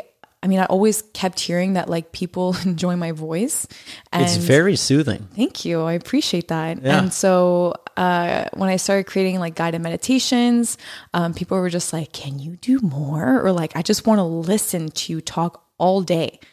And I was like, "Strange." Okay. Why wouldn't you? I mean, I don't know. Like, it's just it's my voice. Like, I don't. I don't know. Whatever. So, and I I feel like I have a, qu- quite an active like throat chakra or like an energy that's just like it, there's a lot of speaking. I love talking to my stories. I'm not shy. Like I'm very open. And I love to share. And um, for me, I think humans learn best through stories and conversations. I think it's the best way for us to be like, wow, whatever, like he said that it really stuck with me. Or like, you know, we we hear stories and we create these images in our heads and we're like, whoa, like that's crazy or whatever. So that's why I created my podcast. I was like, this is really gonna help a lot It's of a people. perfect vessel for you. yeah. Because you know, like some people are really tall and athletic, so they play basketball. Yeah. You have a super developed throat chakra. so podcast, here we come. But long Yeah. Mm. form conversation is the most beautiful way Yes. to to dive into people's minds. And it's like people are sitting in the room Exactly. and they're listening and they're and they're just as part of it as we are. and we're sharing an energy that they're taking in too. It's all good vibes. It it's, is an- good and- vibes. And, that can't be done. That's something that I always stayed away from. I never, in person, I was always great at it because Yeah. that was my natural thing to do. Right. But I never figured out how to do it in an online way. I know. Um, always way too uh, dry humor or or really weird stuff that's like very artistic. Mm-hmm. So you never really know. But And it's how do you get a conversation out? And this is the only way to do it. Yeah. And the most beautiful thing about a podcast, too, for anyone who wants to start a podcast, Mm. and a big thing when you're starting something is you may be, you know, the, the first followers that we have on our, on our Instagram, or wherever, are usually like people we know, friends. Mm-hmm. Right. And there's usually the ones that like we think about the most when we're putting out our stuff. Mm-hmm. But those people that we're worried about their their their opinions or whatever it may be, Mm-hmm. when it comes to long form content, they're too lazy. Yeah. They'll never go listen. Nope. Absolutely not. Nope. Which means that it's like you can go and be yourself and do whatever you want and not worry because Mm-hmm. if it takes more than three seconds to read something you did and judge you, they can't do it on a podcast. Mm. No. So it's like a super free thing as well. hundred percent. And it's really funny because even in that aspect, like I've I've thought about multiple times, like if ever my family listens to this, I'm like, I'm okay with it. Like they can listen to this and because I'm not here to repress or not speak about my experience um, just because it makes somebody else feel uncomfortable.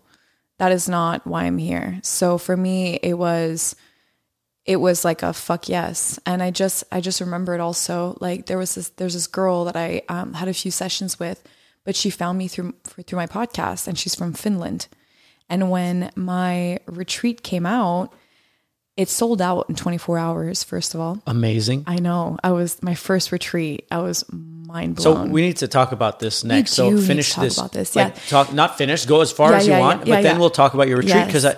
that's what we wanted to talk about at the i beginning. know and we just like skip this whole way And we're we're two hours in now. wow I know. that's wild I know, but what gonna- just happened I know. Well, there's no there's no limit. So I love it. So um, she messaged me and she booked a session, and then she bought my guided meditations uh, on my website, which actually took down for now because um, I'm I'm in a moment of like restructuring things and whatever. Um, and I was like, I saw her name, like she followed me, and I was like, oh, like I I remembered her name, and then she bought my guided meditations, and I was like, same name. I, I'm assuming it's the same person. and it's, not- probably a very specific Finnish kind of name. Yeah, it's not like your usual name. And then I posted my retreat and it was open to purchase. And I honestly, I could not believe it was sold out in 24 hours. But I saw the name again and I was like, what? Like, That person didn't come from Finland. So hold on, I'll explain. I'll explain. So, and then like three days later, I had a session with her. Like she booked me online. So I, and I, again, the name showed up and I'm like, oh my God, it's the same girl. Like, did she actually book my retreat from Finland? Like what? So we get on the call and I'm like, can I ask, like, was it you that bought the ticket for, or a ticket for my retreat? And she's like, yeah, I'm coming, I'm coming to Canada and I'm making like the retreat, like my go-to, but I'm to stay there for three months. And I was like, a what? Wow. like mind blown. And that's one person, right? That is unbelievable. Unbelievable. you just maybe changed the course of someone's life. Yep. Yep. I know. And so what happened, unfortunately, is that the lockdown happened again. So she's like, I can't come because they won't let me in. And I was like, Well, if she says that, then that's what's going to happen, right? yeah, well, exactly. Well, uh, I don't I'm just, I'm just being an asshole. yeah, but, But yeah. that's wild. So I had I had to in the end I had to refund her, which Okay. was a pleasure. Like it's okay. Like it was yeah, yeah. fine. But Um, what a commitment. what a fucking commitment and it was incredible and she still wants to work with me and et cetera et cetera and even my monergy like my monergy was at 7 p.m eastern time and uh, my webinar and she showed up and it was 3 a.m for her she showed up live and i had another girl from Hung- hungary do the same thing and another girl from the uk at like 1 a.m So this is the beautiful thing about podcasts. Yeah. And I'm, I'm sure that's where they're discovering you. yeah And so they want you can set yourself up like as as bad as not as bad, but the pros and cons of a of a connected world are that Mm-hmm. we c- can potentially lose touch with our natural states. Yep. But at the same time, it allows this connection to happen where you can be an entrepreneur Mm-hmm. and you can set up your your essentially mobile business Mm-hmm. and do it from your computer and be able to use your podcast as a as a marketing tool where you're giving like you know you said you, you got to give and Yep. you, you're giving Consciously just by giving. doing your con- your podcast Yeah. you're giving consciously you're giving. taking away when you don't post a podcast yep yeah So- exactly like i'm being of no service so you're giving and like from my my business brain Yeah. this is your sales funnel your podcast is your sales funnel yeah and it's bringing people in and allowing, and you're giving value for free.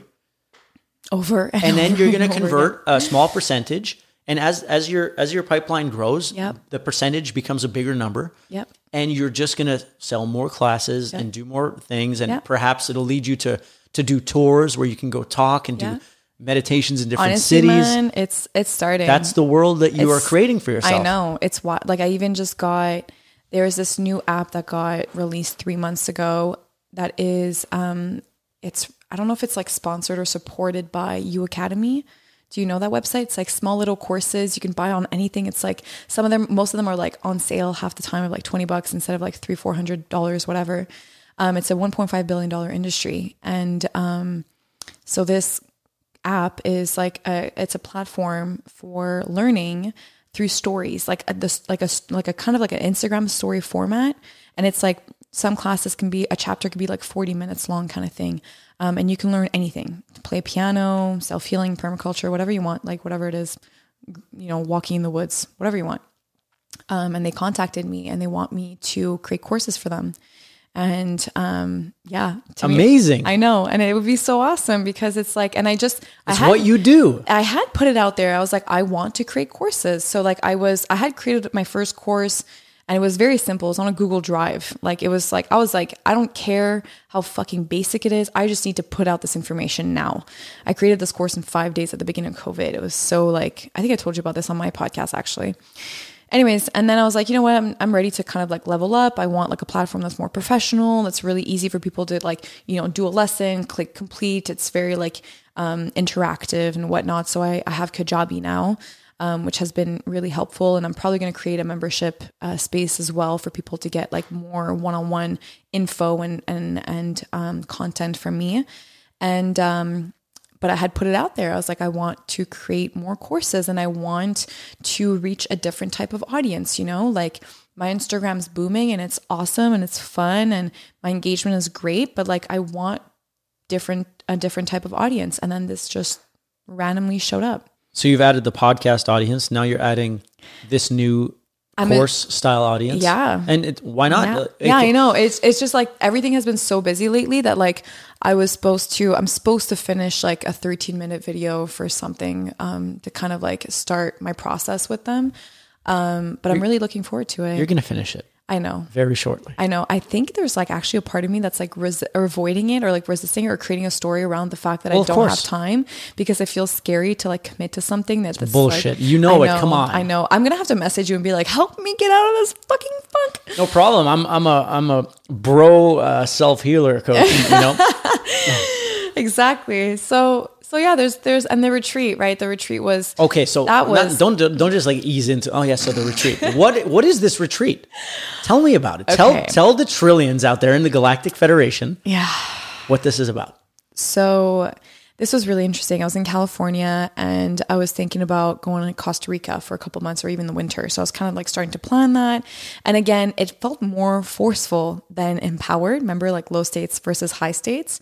Felt like you were pushing against the grain. Yes. So I was like, I need to take a step back and see what is not in alignment. And then I I did a meditation and I was like, okay, what would feel the most aligned for me right now? And I found myself in my apartment. And I was like, what the fuck, really? Like, not by a beach? Like, I have the option. Like, I can go to a fucking beach, but no, Like, I was called to go back home.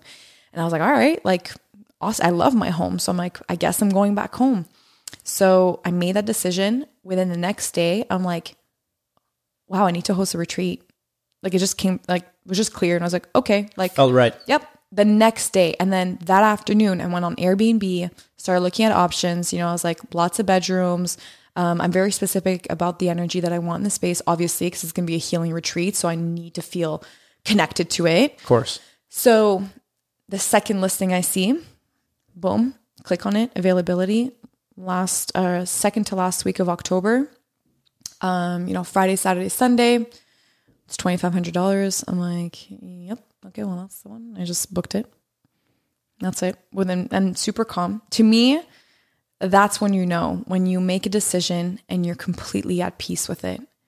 And so I booked it. And then the next day I'm like, all right, I need helpers. So I got my friend to come, Clarissa.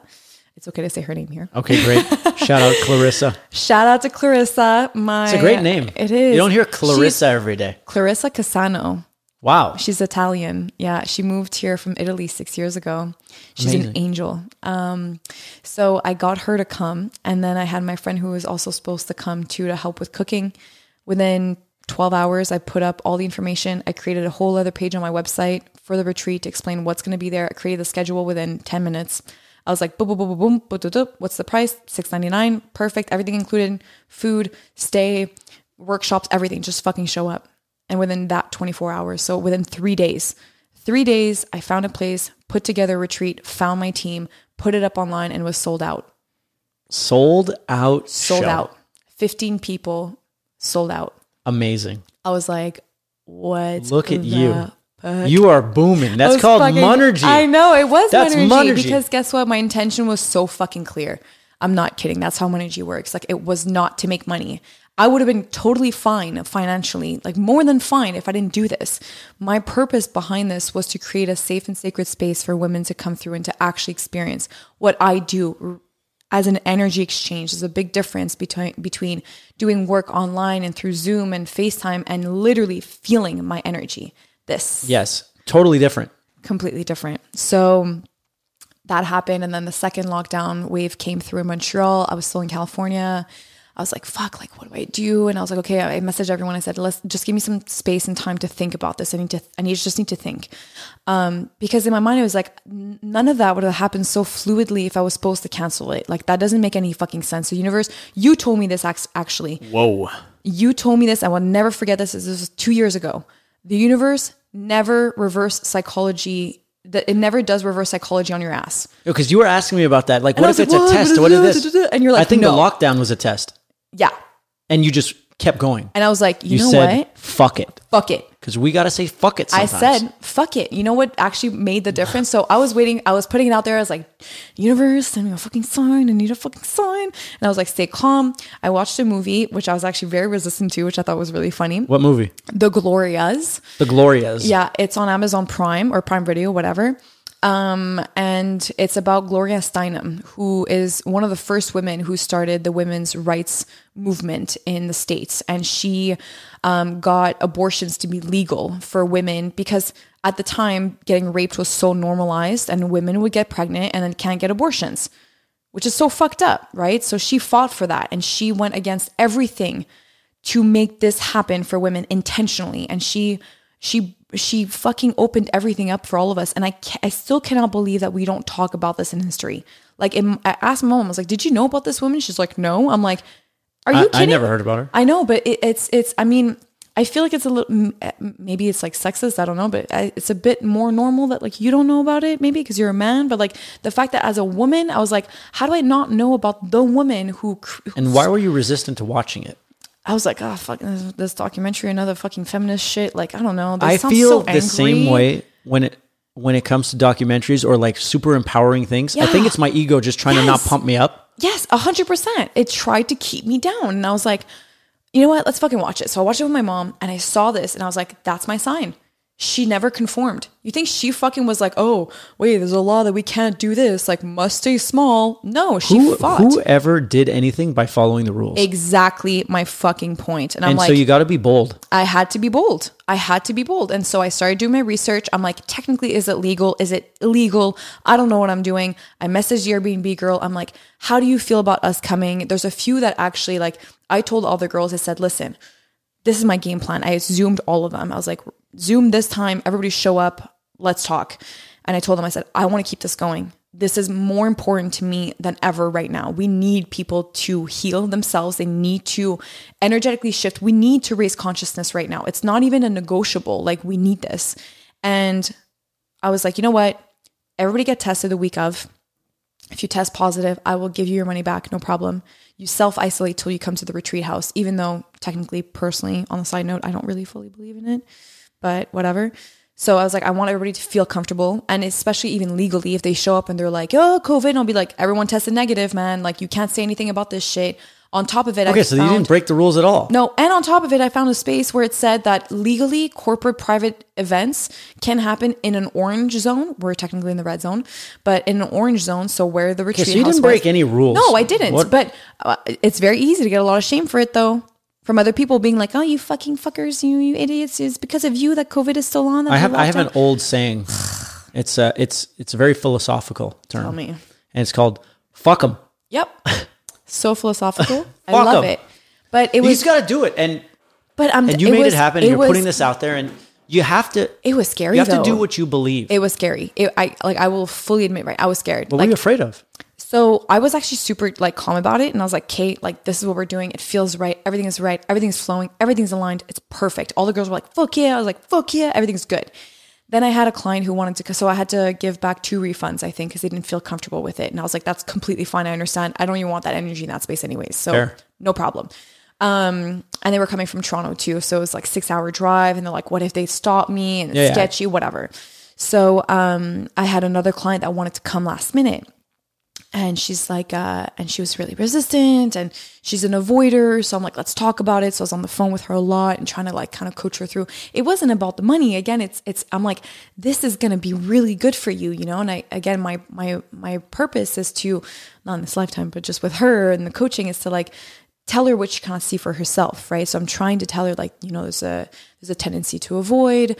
Um so do you think maybe you're resisting to it? Blah blah blah i'm like what's the worst thing that can happen? And she's like that she told me that cops would show up and they would find all of us. And then it just like swallowed me. I was like oh my god can this happen? Like is that can they do like raid it. I don't know. Well, actually, technically, I, I don't know if you heard, but there was a party at an Airbnb of 83 people last weekend. Yeah, but that's excessive. I know, 83 it's people. We- 83 people. we were You- 12, You're, like- you're 12 doing silent meditation. I know, No I one's know. gonna fucking find you. I know. But it's still, So you said 12, so I guess she didn't come. she didn't come. Okay. Yeah. And so, but it overwhelmed me. And, um, and I really had you to- muscled through. I did. 100%. Again, and I you, had to and you remember. took the precautions. I did. You didn't go rogue. Nope. Nope. I was very careful and um, I was responsible and also um, tuning into the deeper intention and knowing that this was needed. And so it was fucking magical. Everything flowed. We had lots of release, lots of connection, lots of healing, lots of meditation and yoga. And we even did tribal healing, which is my newest thing that I'm including now. What is tribal healing? Is it the cousin of animal flow? no no it's it's um i basically guide these women into tuning into their animalistic senses and Sounds spicy. it's fucking spicy It Oh my lord. if somebody watched us they'd probably be like what the actual fuck is happening I'm but picturing all nudity. um yeah that's probably no that's not what happened but i'm sure that a lot of men we were talking about i'm like for sure men are gonna think that we're fucking nuts and like we're all you know touching each other and shit but um no so it was a lot of like a deep tuning in um you know uh, music that could trigger a certain type of coding within them that they would remember that that like amazonian kind of vibe within them like ancestor like i don't know it's really powerful. And then we all got up eyes closed the whole time and we got up and then um i was guiding them into like really strong like like foot thumping and like heavy breathing and just like full energetic release. And then i would like if I felt resistance towards a woman, I would go right in front of her and I would like tell her, like, look at me in the eyes and just follow my movement. And she'd follow me. And then I'd be like, what wants to come out right now? And I'm yelling because the music is fucking blasting and it's full, like, ah, like full yell, full, like, like at the top of your lungs, like you're red. You, there's nothing that can more come out. And then the tears and the tears and the tears and the tears and the tears. And, And this happened with everyone? Yep. Oh my lord. it was an hour and a half of that. It was Bet you all slept like babies that night. Nope, because they were all. Wound up? Guess what happened? Um, There's no way you can guess. Let me just tell you. There's no chance. and whatever I'm going to say is going to be absurd. I did not know that the place I rented was an old convent. no way. So I got there and I'm like, holy fuck. It says like in French, le couvent. And I'm like, shut the fuck up. I rented a convent that was renovated. So you can just imagine the energy in that place. So I it was great energy, but it's very powerful energy. So a lot of women, if they're or people, just people in general, if they're not kind of like aware of that type of energy, they get really scared. Um, so there was a lot of like, you know, the second night we we all slept. Um, we brought our mattresses down and slept all together in the same space because there was a lot of girls that were like, "Oh my god, I heard so many things! Like there were so many things happening. I heard footsteps, blah blah blah." Oh, so there's some like. Oh, uh, there's definitely some there energy some vibes there. in Oh yeah, totally. weird Um, vibes? but it was really good. It was good vibes. Um, so I just thought it was hilarious because I'm like I'm doing a spiritual healing retreat and I rented a fucking coven. Amazing. It was hilarious. Look, it all worked out. It and all worked did it. out. It. was fantastic. And there was no, uh, no one rated it No one rated it. because you can't be afraid. Like at Thanksgiving, people were afraid of being rated. Did you hear about the news for Christmas?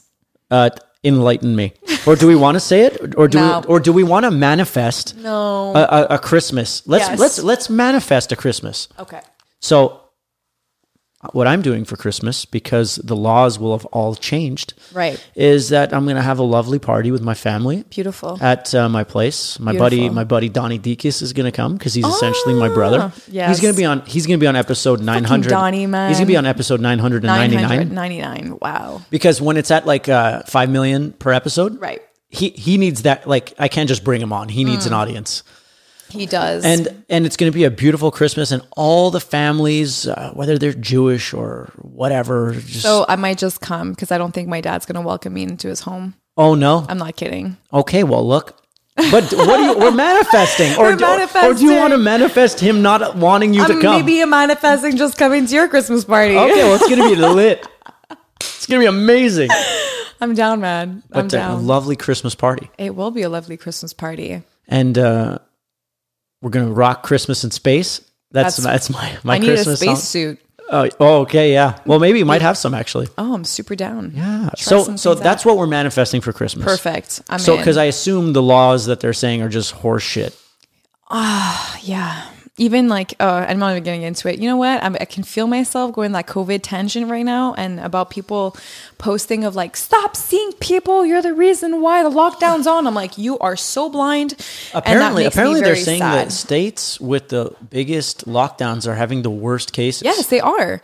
So look, California's numbers are going down, even though they weren't up in the first place, to be honest. But uh, but all that to say as well that I am a lazy fuck. I do no research. I, I watch Honestly, fuck like, it. I watch people that I tend to like and trust, and I go with what they say. Yeah, So don't take same. don't take my opinion here. Yeah. But I'm not going to go into the research. Yeah, meaning honestly, I haven't either. I just like I like my friend, one of my best friends, is like deep in the rabbit hole of all of this. There- we always have a friend. Oh like yeah, that. there's like always this one person. Well, there has to be. There has to be. Like, thanks, dude. Like, you're taking care of the shit that I don't want to take care of. Yeah.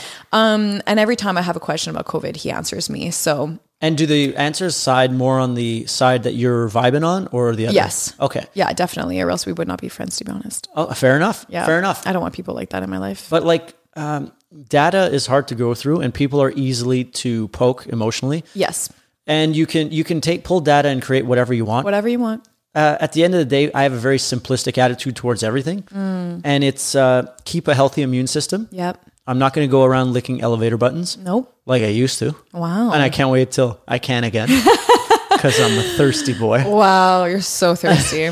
And uh, really, that's it. I make sure to, to get my eight hours of sleep. Mm. Yep. Work out three, four times a week. yep.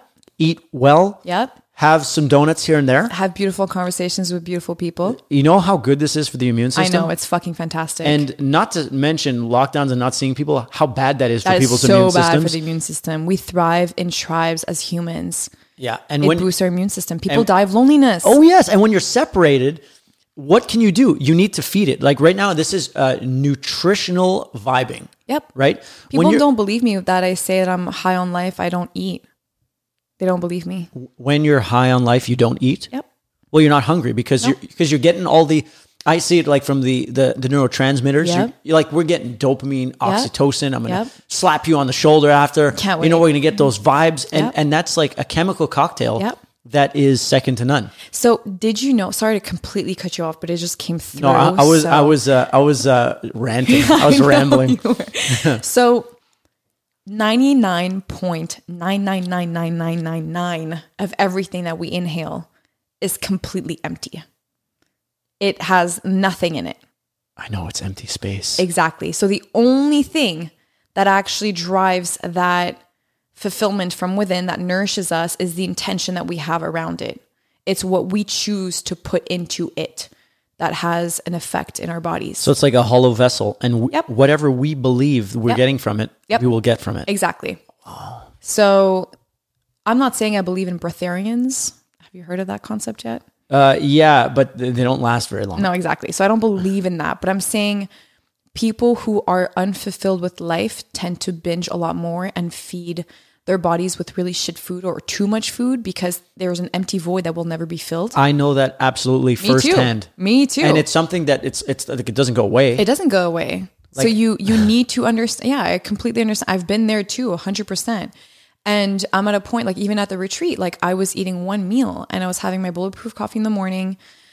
This podcast is sponsored by Bulletproof. Yeah, in, in, uh, in I keep saying in the year 2023 or 2022 we'll be Mm. Dave sponsored Asprey, by. man, we love your shit. Just He's fucking gonna- sponsor us. He's going to be on. He's going to be He's on. going to be on. We're manifesting that, and I'm going to be friends. We with him. We absolutely are. Yes, We're already friends. We're, already friends with him. We're talking the same talk. We are. and he's going to discover us because here. we're we're two young, lively new podcasters on the scene, spreading the good vibe, talking about great. the immune system. Yeah, he's gonna love and the microbiome, Biohacking. fucking biohacking your life, man. I'm all about that on. shit.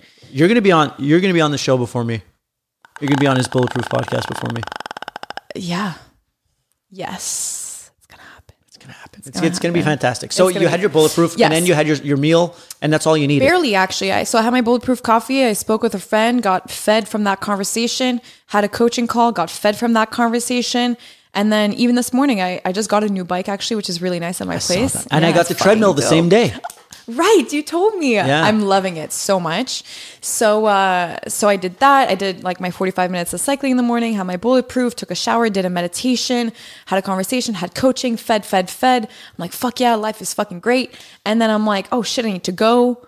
Wait, I eat. I probably will need to eat, even though like I'm good, but I know that my bo- my physical vessel needs nutrients right now because that's really important. You can't just not eat. Like you need to take care of this vessel if you want to do what you want to do in this lifetime on this planet. So, um, a lot of people go there. That's why they get kind of lost up here and don't. And I'm saying up here, like like in the source cosmos, like they get Yeah. lost spiritually, and then they don't feed their vessels, and then they get sick. Yeah. which is very interesting. Um, so yeah, I had like a bowl of oatmeal, like very simple with some, you know, my mushrooms inside and my collagen and my fats and whatever, just like good. A nice, well-rounded A nice meal. good meal. Yeah. And then uh, I came here and like, yeah, I'm, I'm still, I'm chill. Like I can feel kind of my, my that was body- today? That was today. Wow, what a day you're having I today. know. All my days are and I, I appreciate you bringing me these vibes Oh, you're welcome. because I was in a deep, dark place. Were you? No, Absolutely no, no. not. I don't think I I've had a, was. I've had a great last few days. Like Yeah. last Friday after my Yeah. Mm-hmm. podcast, um,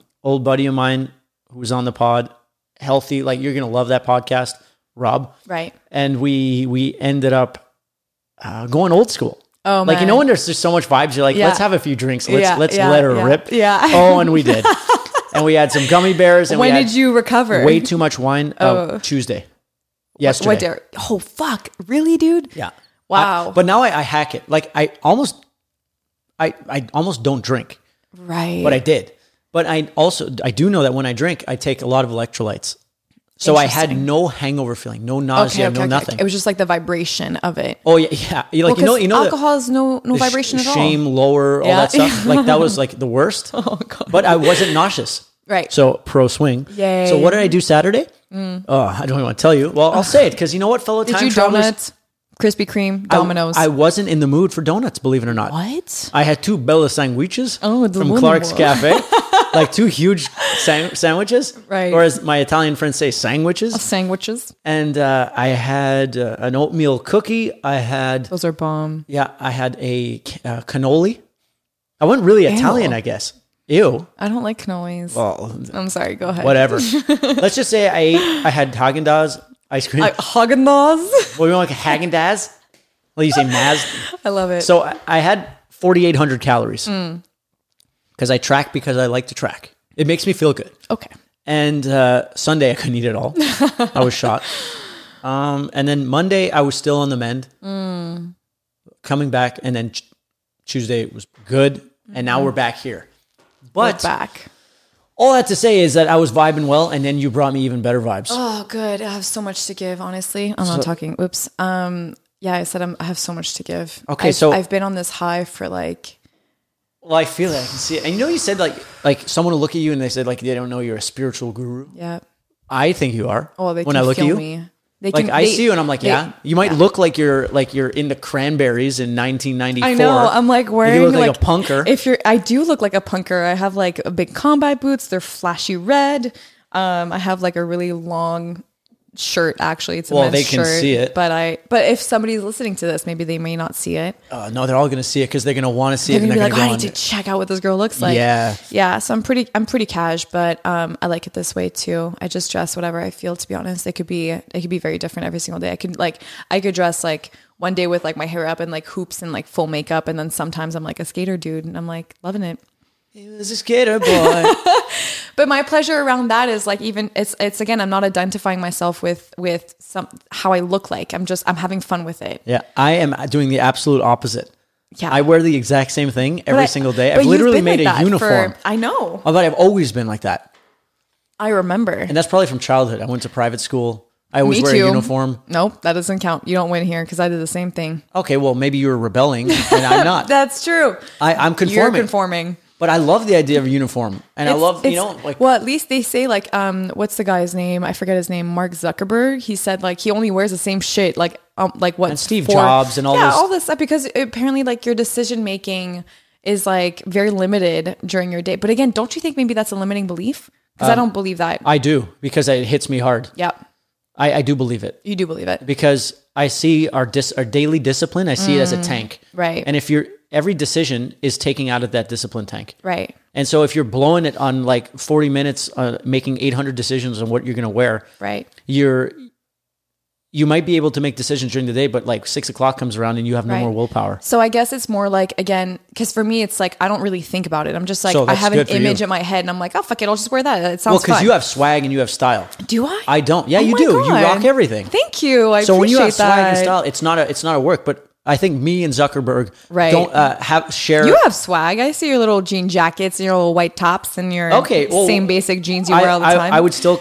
So it's On, a on, style. on the spectrum of you and Zuckerberg, I'm closer Right. to Zuckerberg in yes, terms of definitely. choosing clothes. Yes, definitely. Um. So I rather just wear the same thing every day. yeah.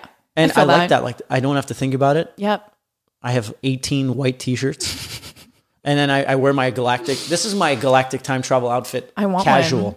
I want a matching tracksuit. Okay, well they're they're coming soon. Nike is actually going to make those in 2023. Wow. Like they'll be like the new Jordans. Yeah. So this tracksuit with the f- shoulder pads and everything I love it. are going to be made. So to bookend this a little bit. Oh yeah. oh my god. You two start hours and twenty six minutes. you started this by saying that you were healing stuff with your mom and we never got into it. So how about we get into that and then we tell the world and the Galactic Federation how to find you, what you're doing, Yes. Mm. how to get coached by you, how to follow your podcast, all these great things. Yes. Okay. So if you care to share, Yeah. I mean, I don't think there's like much left over from that. What if you make a fun like uh, what was there to work on? What did you discover? And then how did you do it? And how it all ended nice and pretty. Right. So remember how Because I'm I, curious. how I wrote that those little questions and answers. Yes. So this was this was it was really weird. So I got the seven year old. She's at home. Um, I guess people are gonna have to listen to the whole podcast to hear the end of this story. Yeah. so seven years old. She's at school. Um, she's she being you. You're talking Yes. to your inner child. I am talking to my inner so child. So your adult self, let's say, is your right hand, and Yep. your inner child is answering with your left, left hand. hand. Yep. And uh, so she's answering. She's seven. She's at school. Mom forgot about me. Um, I'm sad. I'm angry. I'm hurt. Um, and then I wrote something else that was like along the lines of, I don't know how to do it anymore. That was my inner child answering. And I was like, do what? And it said basically like take care of herself. Like she didn't know how to take care of herself at that point. And I was like, that really hit me. Like that was like So the seven year old didn't know how to take care of herself. yeah. She's like, I didn't, I, I wrote, I, I don't remember the question, but I remember the answer of like, I don't know how to do it anymore. And I wrote, do what? Like, do what? How? And it wrote, it said, like, um, I don't know how to take care of myself anymore. Like, as though my mom had been taking care of me this whole time. And now I feel like my survival is being threatened. Like, I'm, I'm, I don't know what to do. Like, Um, and that felt really strong in my system. So I w- when I was doing that exercise, I was, I was actually at the beach by the ocean after meditation, and I went back home, and she knew she, I was like on this path to heal um, this, and uh, so I spoke to her and I said, "All right, so I asked these questions. This is what came through, but I can't remember what happened when I was seven, because um, I told her I said I asked what age I was, and I was seven, and I said automatically, as I said, seven years old, the lights turned off in our apartment." No. it just like I yeah, and I was like, holy, f-. and my mom was like, holy fuck, like full shivers, like was. She was like, "What the fuck was that?" And I was like, "I don't know." Um, and I was like, "What happened when I was when I was seven? She's like, "That's the year I started the business." And I thought, "Really? I thought you were I was nine. And she's like, "No, you were seven. And I was like, "Holy, f- okay, well that makes a lot of fucking sense." You know, like, bye, mom. You know, never coming back. Basically, is my thought pattern when I was a kid. Um, and then it just I I just felt like there was a lot of anger and resentment and I feel like that's where that impatience was coming from with her, you know, anytime that she was like not available to me in a way that my inner child wanted her to be because it still shows up um, in our adult life and I really believe that if we're able to live in um, parallel to our inner child, it's actually a beautiful gift and a lot can come through. Um, and a lot of us lived perpendicular to it, which is it's very it blocks. We we block ourselves from tapping into our deepest truths. And um, so then I had uh, some San Pedro, some wachuma, which is a, a cactus. It's a it's a plant medicine, and um, you don't see any hallucinations, but you there's a lot of clarity and a lot of energetic movement that happens in the body to clear energetically, you know, gunk, whatever. Um, so I did Wachuma and I was cleansing myself and, my, and I was doing it purposely, intentionally to heal my relationship with my mom and also the lineage we have on my mom's side of women, which had a lot of um, abandonment and uh, people pleasing, a lot of depending on others for happiness too. Um, we take on those things in our DNA. Literally, when we're in our in our mother's womb, we take on her fears and her limiting beliefs and, and the traumas because those all sit in the nervous system, and we take that on as babies. So um, that was really strong. And also, my my grandfather was really sick, and um, when I was when she was pregnant with me, and so automatically that feeling of abandonment was already in her system. So I was born with it um, because within a month that I was born, he died. Like it was, Okay. and so those things play a big part, you know. Um, my dad kind of has the same thing, which is really interesting because he was he was in his mom's stomach when his brother of three years old had cancer and died. Oh, that's heavy. So you can just imagine the emotion he was taking on from his mother Because we're just absorbing that energy, we're absorbing whether we everything, know it or not. hundred percent. And my dad definitely has those those traumas that I don't really know he's aware of, and I don't I don't I doubt he'll ever listen to this, but very interesting um, that it was a constant reoccurring pattern in my family. And do you think that that's kind of an energy that led your parents together because they, 100%. there was a had the similar frequency? wound. Yeah. Yep. Yep. And here I am breaking that for both my family. Yeah. And Breaking on- the chain. hundred percent. Like I think if there's one reason why, or, or uh, an intention as to why you want to do the inner healing work, that should definitely be one because we need another generation that is going to be not trauma free. There's also always going to be trauma, but at least let's break it. You know, like let's start doing the fucking work. Let's give them a. Like, chance. Let's give them a fucking chance. Let's And- let them start all nice and easy breezy. yeah. And so I did Wachuma and I healed that and she was by my side and everything was clear and happy and good. And she did some Wachuma three days later and I held space for her. Did you give her any trauma? She's like, oh fuck, her again, my child. Maybe. I don't know. I don't think so. I don't What a think it downer. works. fucking downer. This fucking psycho. This kid just This came in here and fucked my life. basically basically but she had her own healing to do too and so her own realizations with her own father and um and even when i came back home too i had some realizations about my dad that i that came through again where on my dad's side of the family um it, re- it flashed right before my eyes in a meditation where there's a belief and a deep um sensation or energy where wherever there is love there is anger every every person in my family my dad's side is divorced and remarried there's a lot of blame there's a lot of abandonment there's a lot of pointing fingers there's a lot of anger and I realized I took that on. Where You have that? Not anymore. Um, happy to say, not anymore. Great. But I can, I can definitely, and it wasn't as like extreme as as as their experiences. I think it, it was kind of like a residue that I felt was definitely in my space. Um, because even like I, I, I remember like certain relationships or situations or experiences with people, I could feel again like that anger rising towards my partner, and I like to a point where I'm like, I have no idea why I'm feeling this. And I'm telling him, and I'm like, I don't know why I'm feeling this right now, but I feel anger rising. And I realized it was because like there was always this need to blame or to be angry. Like if if I wasn't angry, then it's not love. okay. And, And so like, that- holy fuck. And so this this this realization was like, Oh boom. yeah. Yeah. And so that happened when you came home. yeah, that was like two weekends ago. Wow. So now you're a whole new Tasha uh-huh. Kredl. You can't feel it, Mick? Oh yeah, I can feel it. I can feel it. You're so much less hateful. I could feel that. I, I don't even think I was hateful before. No, you weren't hateful at all. Come on.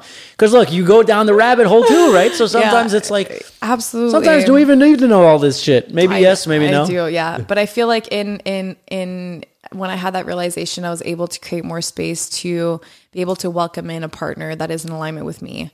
And has that happened? No, Okay. but I, I'm patient. It's okay. Yeah, yeah. I I know that. I don't even know who. It doesn't matter. My point is, is like it. That person's gonna be in alignment, and it's gonna be not from a trauma bonded place, which matters the most to me. Yeah, you're not going to be from a low frequency common no, denominator. or like yeah, like uh, like you know, pulling in all my traumas from my families Yeah, or yeah, whatever. Like it's gonna be in a very loving. It's gonna be wonderful. It's gonna be wonderful. It's going to be amazing. It's gonna be magical. It's going to be huge. It's gonna be. yeah. So that's basically. and so when you wrap that up with your mom, yeah. how was it after? Were you Oh less my impatient with her? Everything shifted. Everything shifted. Like our communication completely changed. Because that's the thing, that's how I always tell people is that when you communicate with somebody, 70% is energy, 30% is words. That's all it is. So the And- way that we were talking to each other and to each other and together, just conversing was very different. And were you able to observe yourself? Because I find myself like with my mother, for example, it's easy for me to go to a reactive place Mm. Yep. where I kind of want to make fire. Yep. I want to make that fire. But now, like when I'm when I'm in a a, a good flow, I am more observant Mm-hmm. Right. of myself, Right. and I could choose my words uh, more wisely, Mm-hmm. and just have a, a, like I like said earlier, just a more enjoyable Mm-hmm. experience with that other person, and it's great. Like I can always hit these buttons, but those buttons are usually when I'm being a piece of shit, Mm. you know, and I'm not being mindful. Mm-hmm. And I find it much easier falling into that trap with a parent, maybe because it's so close, Right. Then with Yeah, because you're really stranger. comfortable with them. So Yeah. like there's like almost like a deep knowing of like they're never going to go anywhere. Yeah, and I'm as comfortable was with her as she is with me. Yep. So she's probably doing the same thing. Of too. course, Of course we're she both the same. Yeah, exactly. But I think, I mean, I think the, the reactions will always, it's always coming from a place of like that is probably due or related to a type of trauma or perspective or um, a belief system that is deep within you. Like maybe, uh, you know, what is a family without fights? Like, does that exist? Yeah, and honestly, we don't really fight that much. So argue or create fire or. Well, that's just I think because we're mischievous. that's very We're, po- we're oh, mischievous. You? Yeah. Well, I'm not mischievous. Uh, but yes, I think we're mischievous people. It can make sense. Yeah, yeah. yeah. Yeah. All right, Tasha Kredl. So this has been a Wow. uh, mind-bending two hours and 37 minutes. That's pretty good. the trillions of listeners out there and all the because this is the first podcast to be broadcast to the entire galaxy. Wow. Yes. and the a entire fifth dimension. Isn't it amazing that I you're on love there? it. Thank you So- so, much for having me. Real pleasure to have you. Mm. Thank you for bringing your vibes. It's great to vibe with you in California. It's great to vibe with Mm. you in Montreal. It's a wonderful thing. Anywhere. Yes. So, and now in the fifth dimension. so let's uh, let the listeners know where they can find you, where they can reap the benefits of your vibes, of your courses, of your of your your cour I said courses. Yeah. Whatever your retreats. How can people find Tasha Kredl? So I'm super active on social media, um, specifically Instagram. Uh, actually, that's the only place I'm really active because I don't really like the other platforms. They're kind of boring. Fair enough. So Instagram is Tasha Kredl, So T A S H A K R E D L. I'm sure he's going to post it. In the Yes, the links will be in the bio and of the in the description of YouTube and in the podcast. So Instagram, I'm very um, active there. My website is tashakredl.com. Um, my podcast is called Your Expansive Self. Um, if you just even put in my name, Tasha Kredl, you can find me on, on any podcast platform. It's all there. So uh, lots of different really cool interviews, solo episodes. I talk a lot about my story, what I've learned, um, my experiences, and uh, courses and retreats will always be posted on my social media for sure. I don't have an email list. I find them really annoying. And I just don't want it to be part of my business, to be honest. And I choose to have the belief system that I don't need one in order to be successful. Um, because that was a big thing. It's like, you can't be successful without an email list. I like, That's very powerful because I'm it's such a negative weight on my shoulders. oh, dude, and, you really don't need it. and the systems are It's so complex. yeah, like uh, it's like it's like it's like kind of math. Yeah. If you didn't send to this person, said that I that's know. this or bigger than that, and it's like fuck that. I think I think your business will be exactly what you want it to be, and with any whatever feels the best to you. And email list to me was not feeling good at all, and I'm like, it's then a- no, that's a big no. because because you know I read this book, um, Perennial Seller, Mm. and they said that like you know Kevin Hart had that mailing Right. list, and all these amazing people had their mailing lists, and then Right. like if YouTube disappears or Facebook disappears or Right. podcasts disappear, and I honestly, agree. if those things disappear, probably the world's gonna explode. So Exactly, fuck it. exactly, exactly. um, but you if and if you're selling something, you probably have their email, Yep, I do have their email, and um, I so you already have the list. I have the list. Like I just, I'm not like You're just not- subscribe to my list and. Yeah, I'm gonna send you my books that I read. Like if you actually want to follow me and like what I'm doing and what I'm sharing, like you're gonna be on top of your game and you're gonna see what I post. Like You're gonna be on top of your game. I that, have- that's a I'm- woman who knows what she wants. because I have those clients, like like the people who actually want to work with me, and I don't want to work with people who don't want to work with me. If they're not in a state of fuck yes, don't come. Maybe I needed to hear this. Maybe it took two hours and Yes. 41 minutes to know that I don't need a fucking email list. You don't. You really, really don't. To me, I was like, if everything is How under, stressful is it to think about it? honestly, it was taking away from my need and want to share. And I was like, fuck that. Like, this is so heavy. And if I really, really, really need it at one point in time, then I'll just hire somebody to do it for me where I don't even have to look at it. Yeah. But right now, I don't need it to be successful. I don't. And I choose to believe that. I love that. Honestly, that's really talking to my soul. I love I wasn't going to cry this whole podcast, but now but now we're talking about the feminine energy and emotions. Now I'm feeling Feel it. it. I'm Mick. feeling it. Feel it. all right, Tasha Kredl. yeah. So, So- that's where I'm at. So beautiful. Beautiful. I love that. That's wonderful. The people know where to find you. Yes. My name is Mischo. If you don't know, if you went through this entire podcast, uh, Mick, Mischo, Mish, whatever. Mischo is my stage name. It's my fifth Hmm. Dimension name. My mother calls me that. I love it. Um, I make music. That's what I Yes. Mm-hmm. do. Uh, this podcast is a way to do another favorite thing of mine is have great conversations with people. Love it. Um, and you can find me at at Mischo, Mm. M I S C H O, on uh, everything. Yep. Same with me, basically. And uh, that is about it for today, it. fellow time travelers. oh, so uh, we do have uh, we have a sponsor. We have a sponsor that I'll talk about real quick. Um, there's a uh, Smoke Show Hot Sauce is my first sponsor, and Smoke Show Hot Sauce uh, you can use discount code M I S C H O, and you'll get ten or fifteen percent off. I'm not sure. It's uh, not. I didn't get the Can I have the sponsor too on my podcast? as the Smoke Show. Yeah. absolutely, Great. absolutely. So now you have a sponsorship with Smoke Show. Can't wait. So we're gonna set that up, and it's delicious, delicious lightly smoked jalapeno hot sauce, and they have a aioli. Mm. I They have a barbecue aioli. sauce. They have they're sweetened with maple syrup. Oh, they're made in Canadian? made in Canada. Canadian maple syrup. Amazing. Wow. You can go to smokeshowsauce.com. it's a wonderful thing. Uh, Bulletproof will be our sponsor in 2022. See you 2022. soon, Dave Asprey. Nike will be a sponsor in 2023. And Can't was there wait. another funny sponsor I wanted to put? Mm, I guess that's it. I guess that's it. All right, so I'll play some fade out music here. Yay. Song called Spaced Out. Here Thanks we for go. having me, Oh, thank you so much. This has been great. This has been fantastic. There we go. Yeah. See you later, everyone.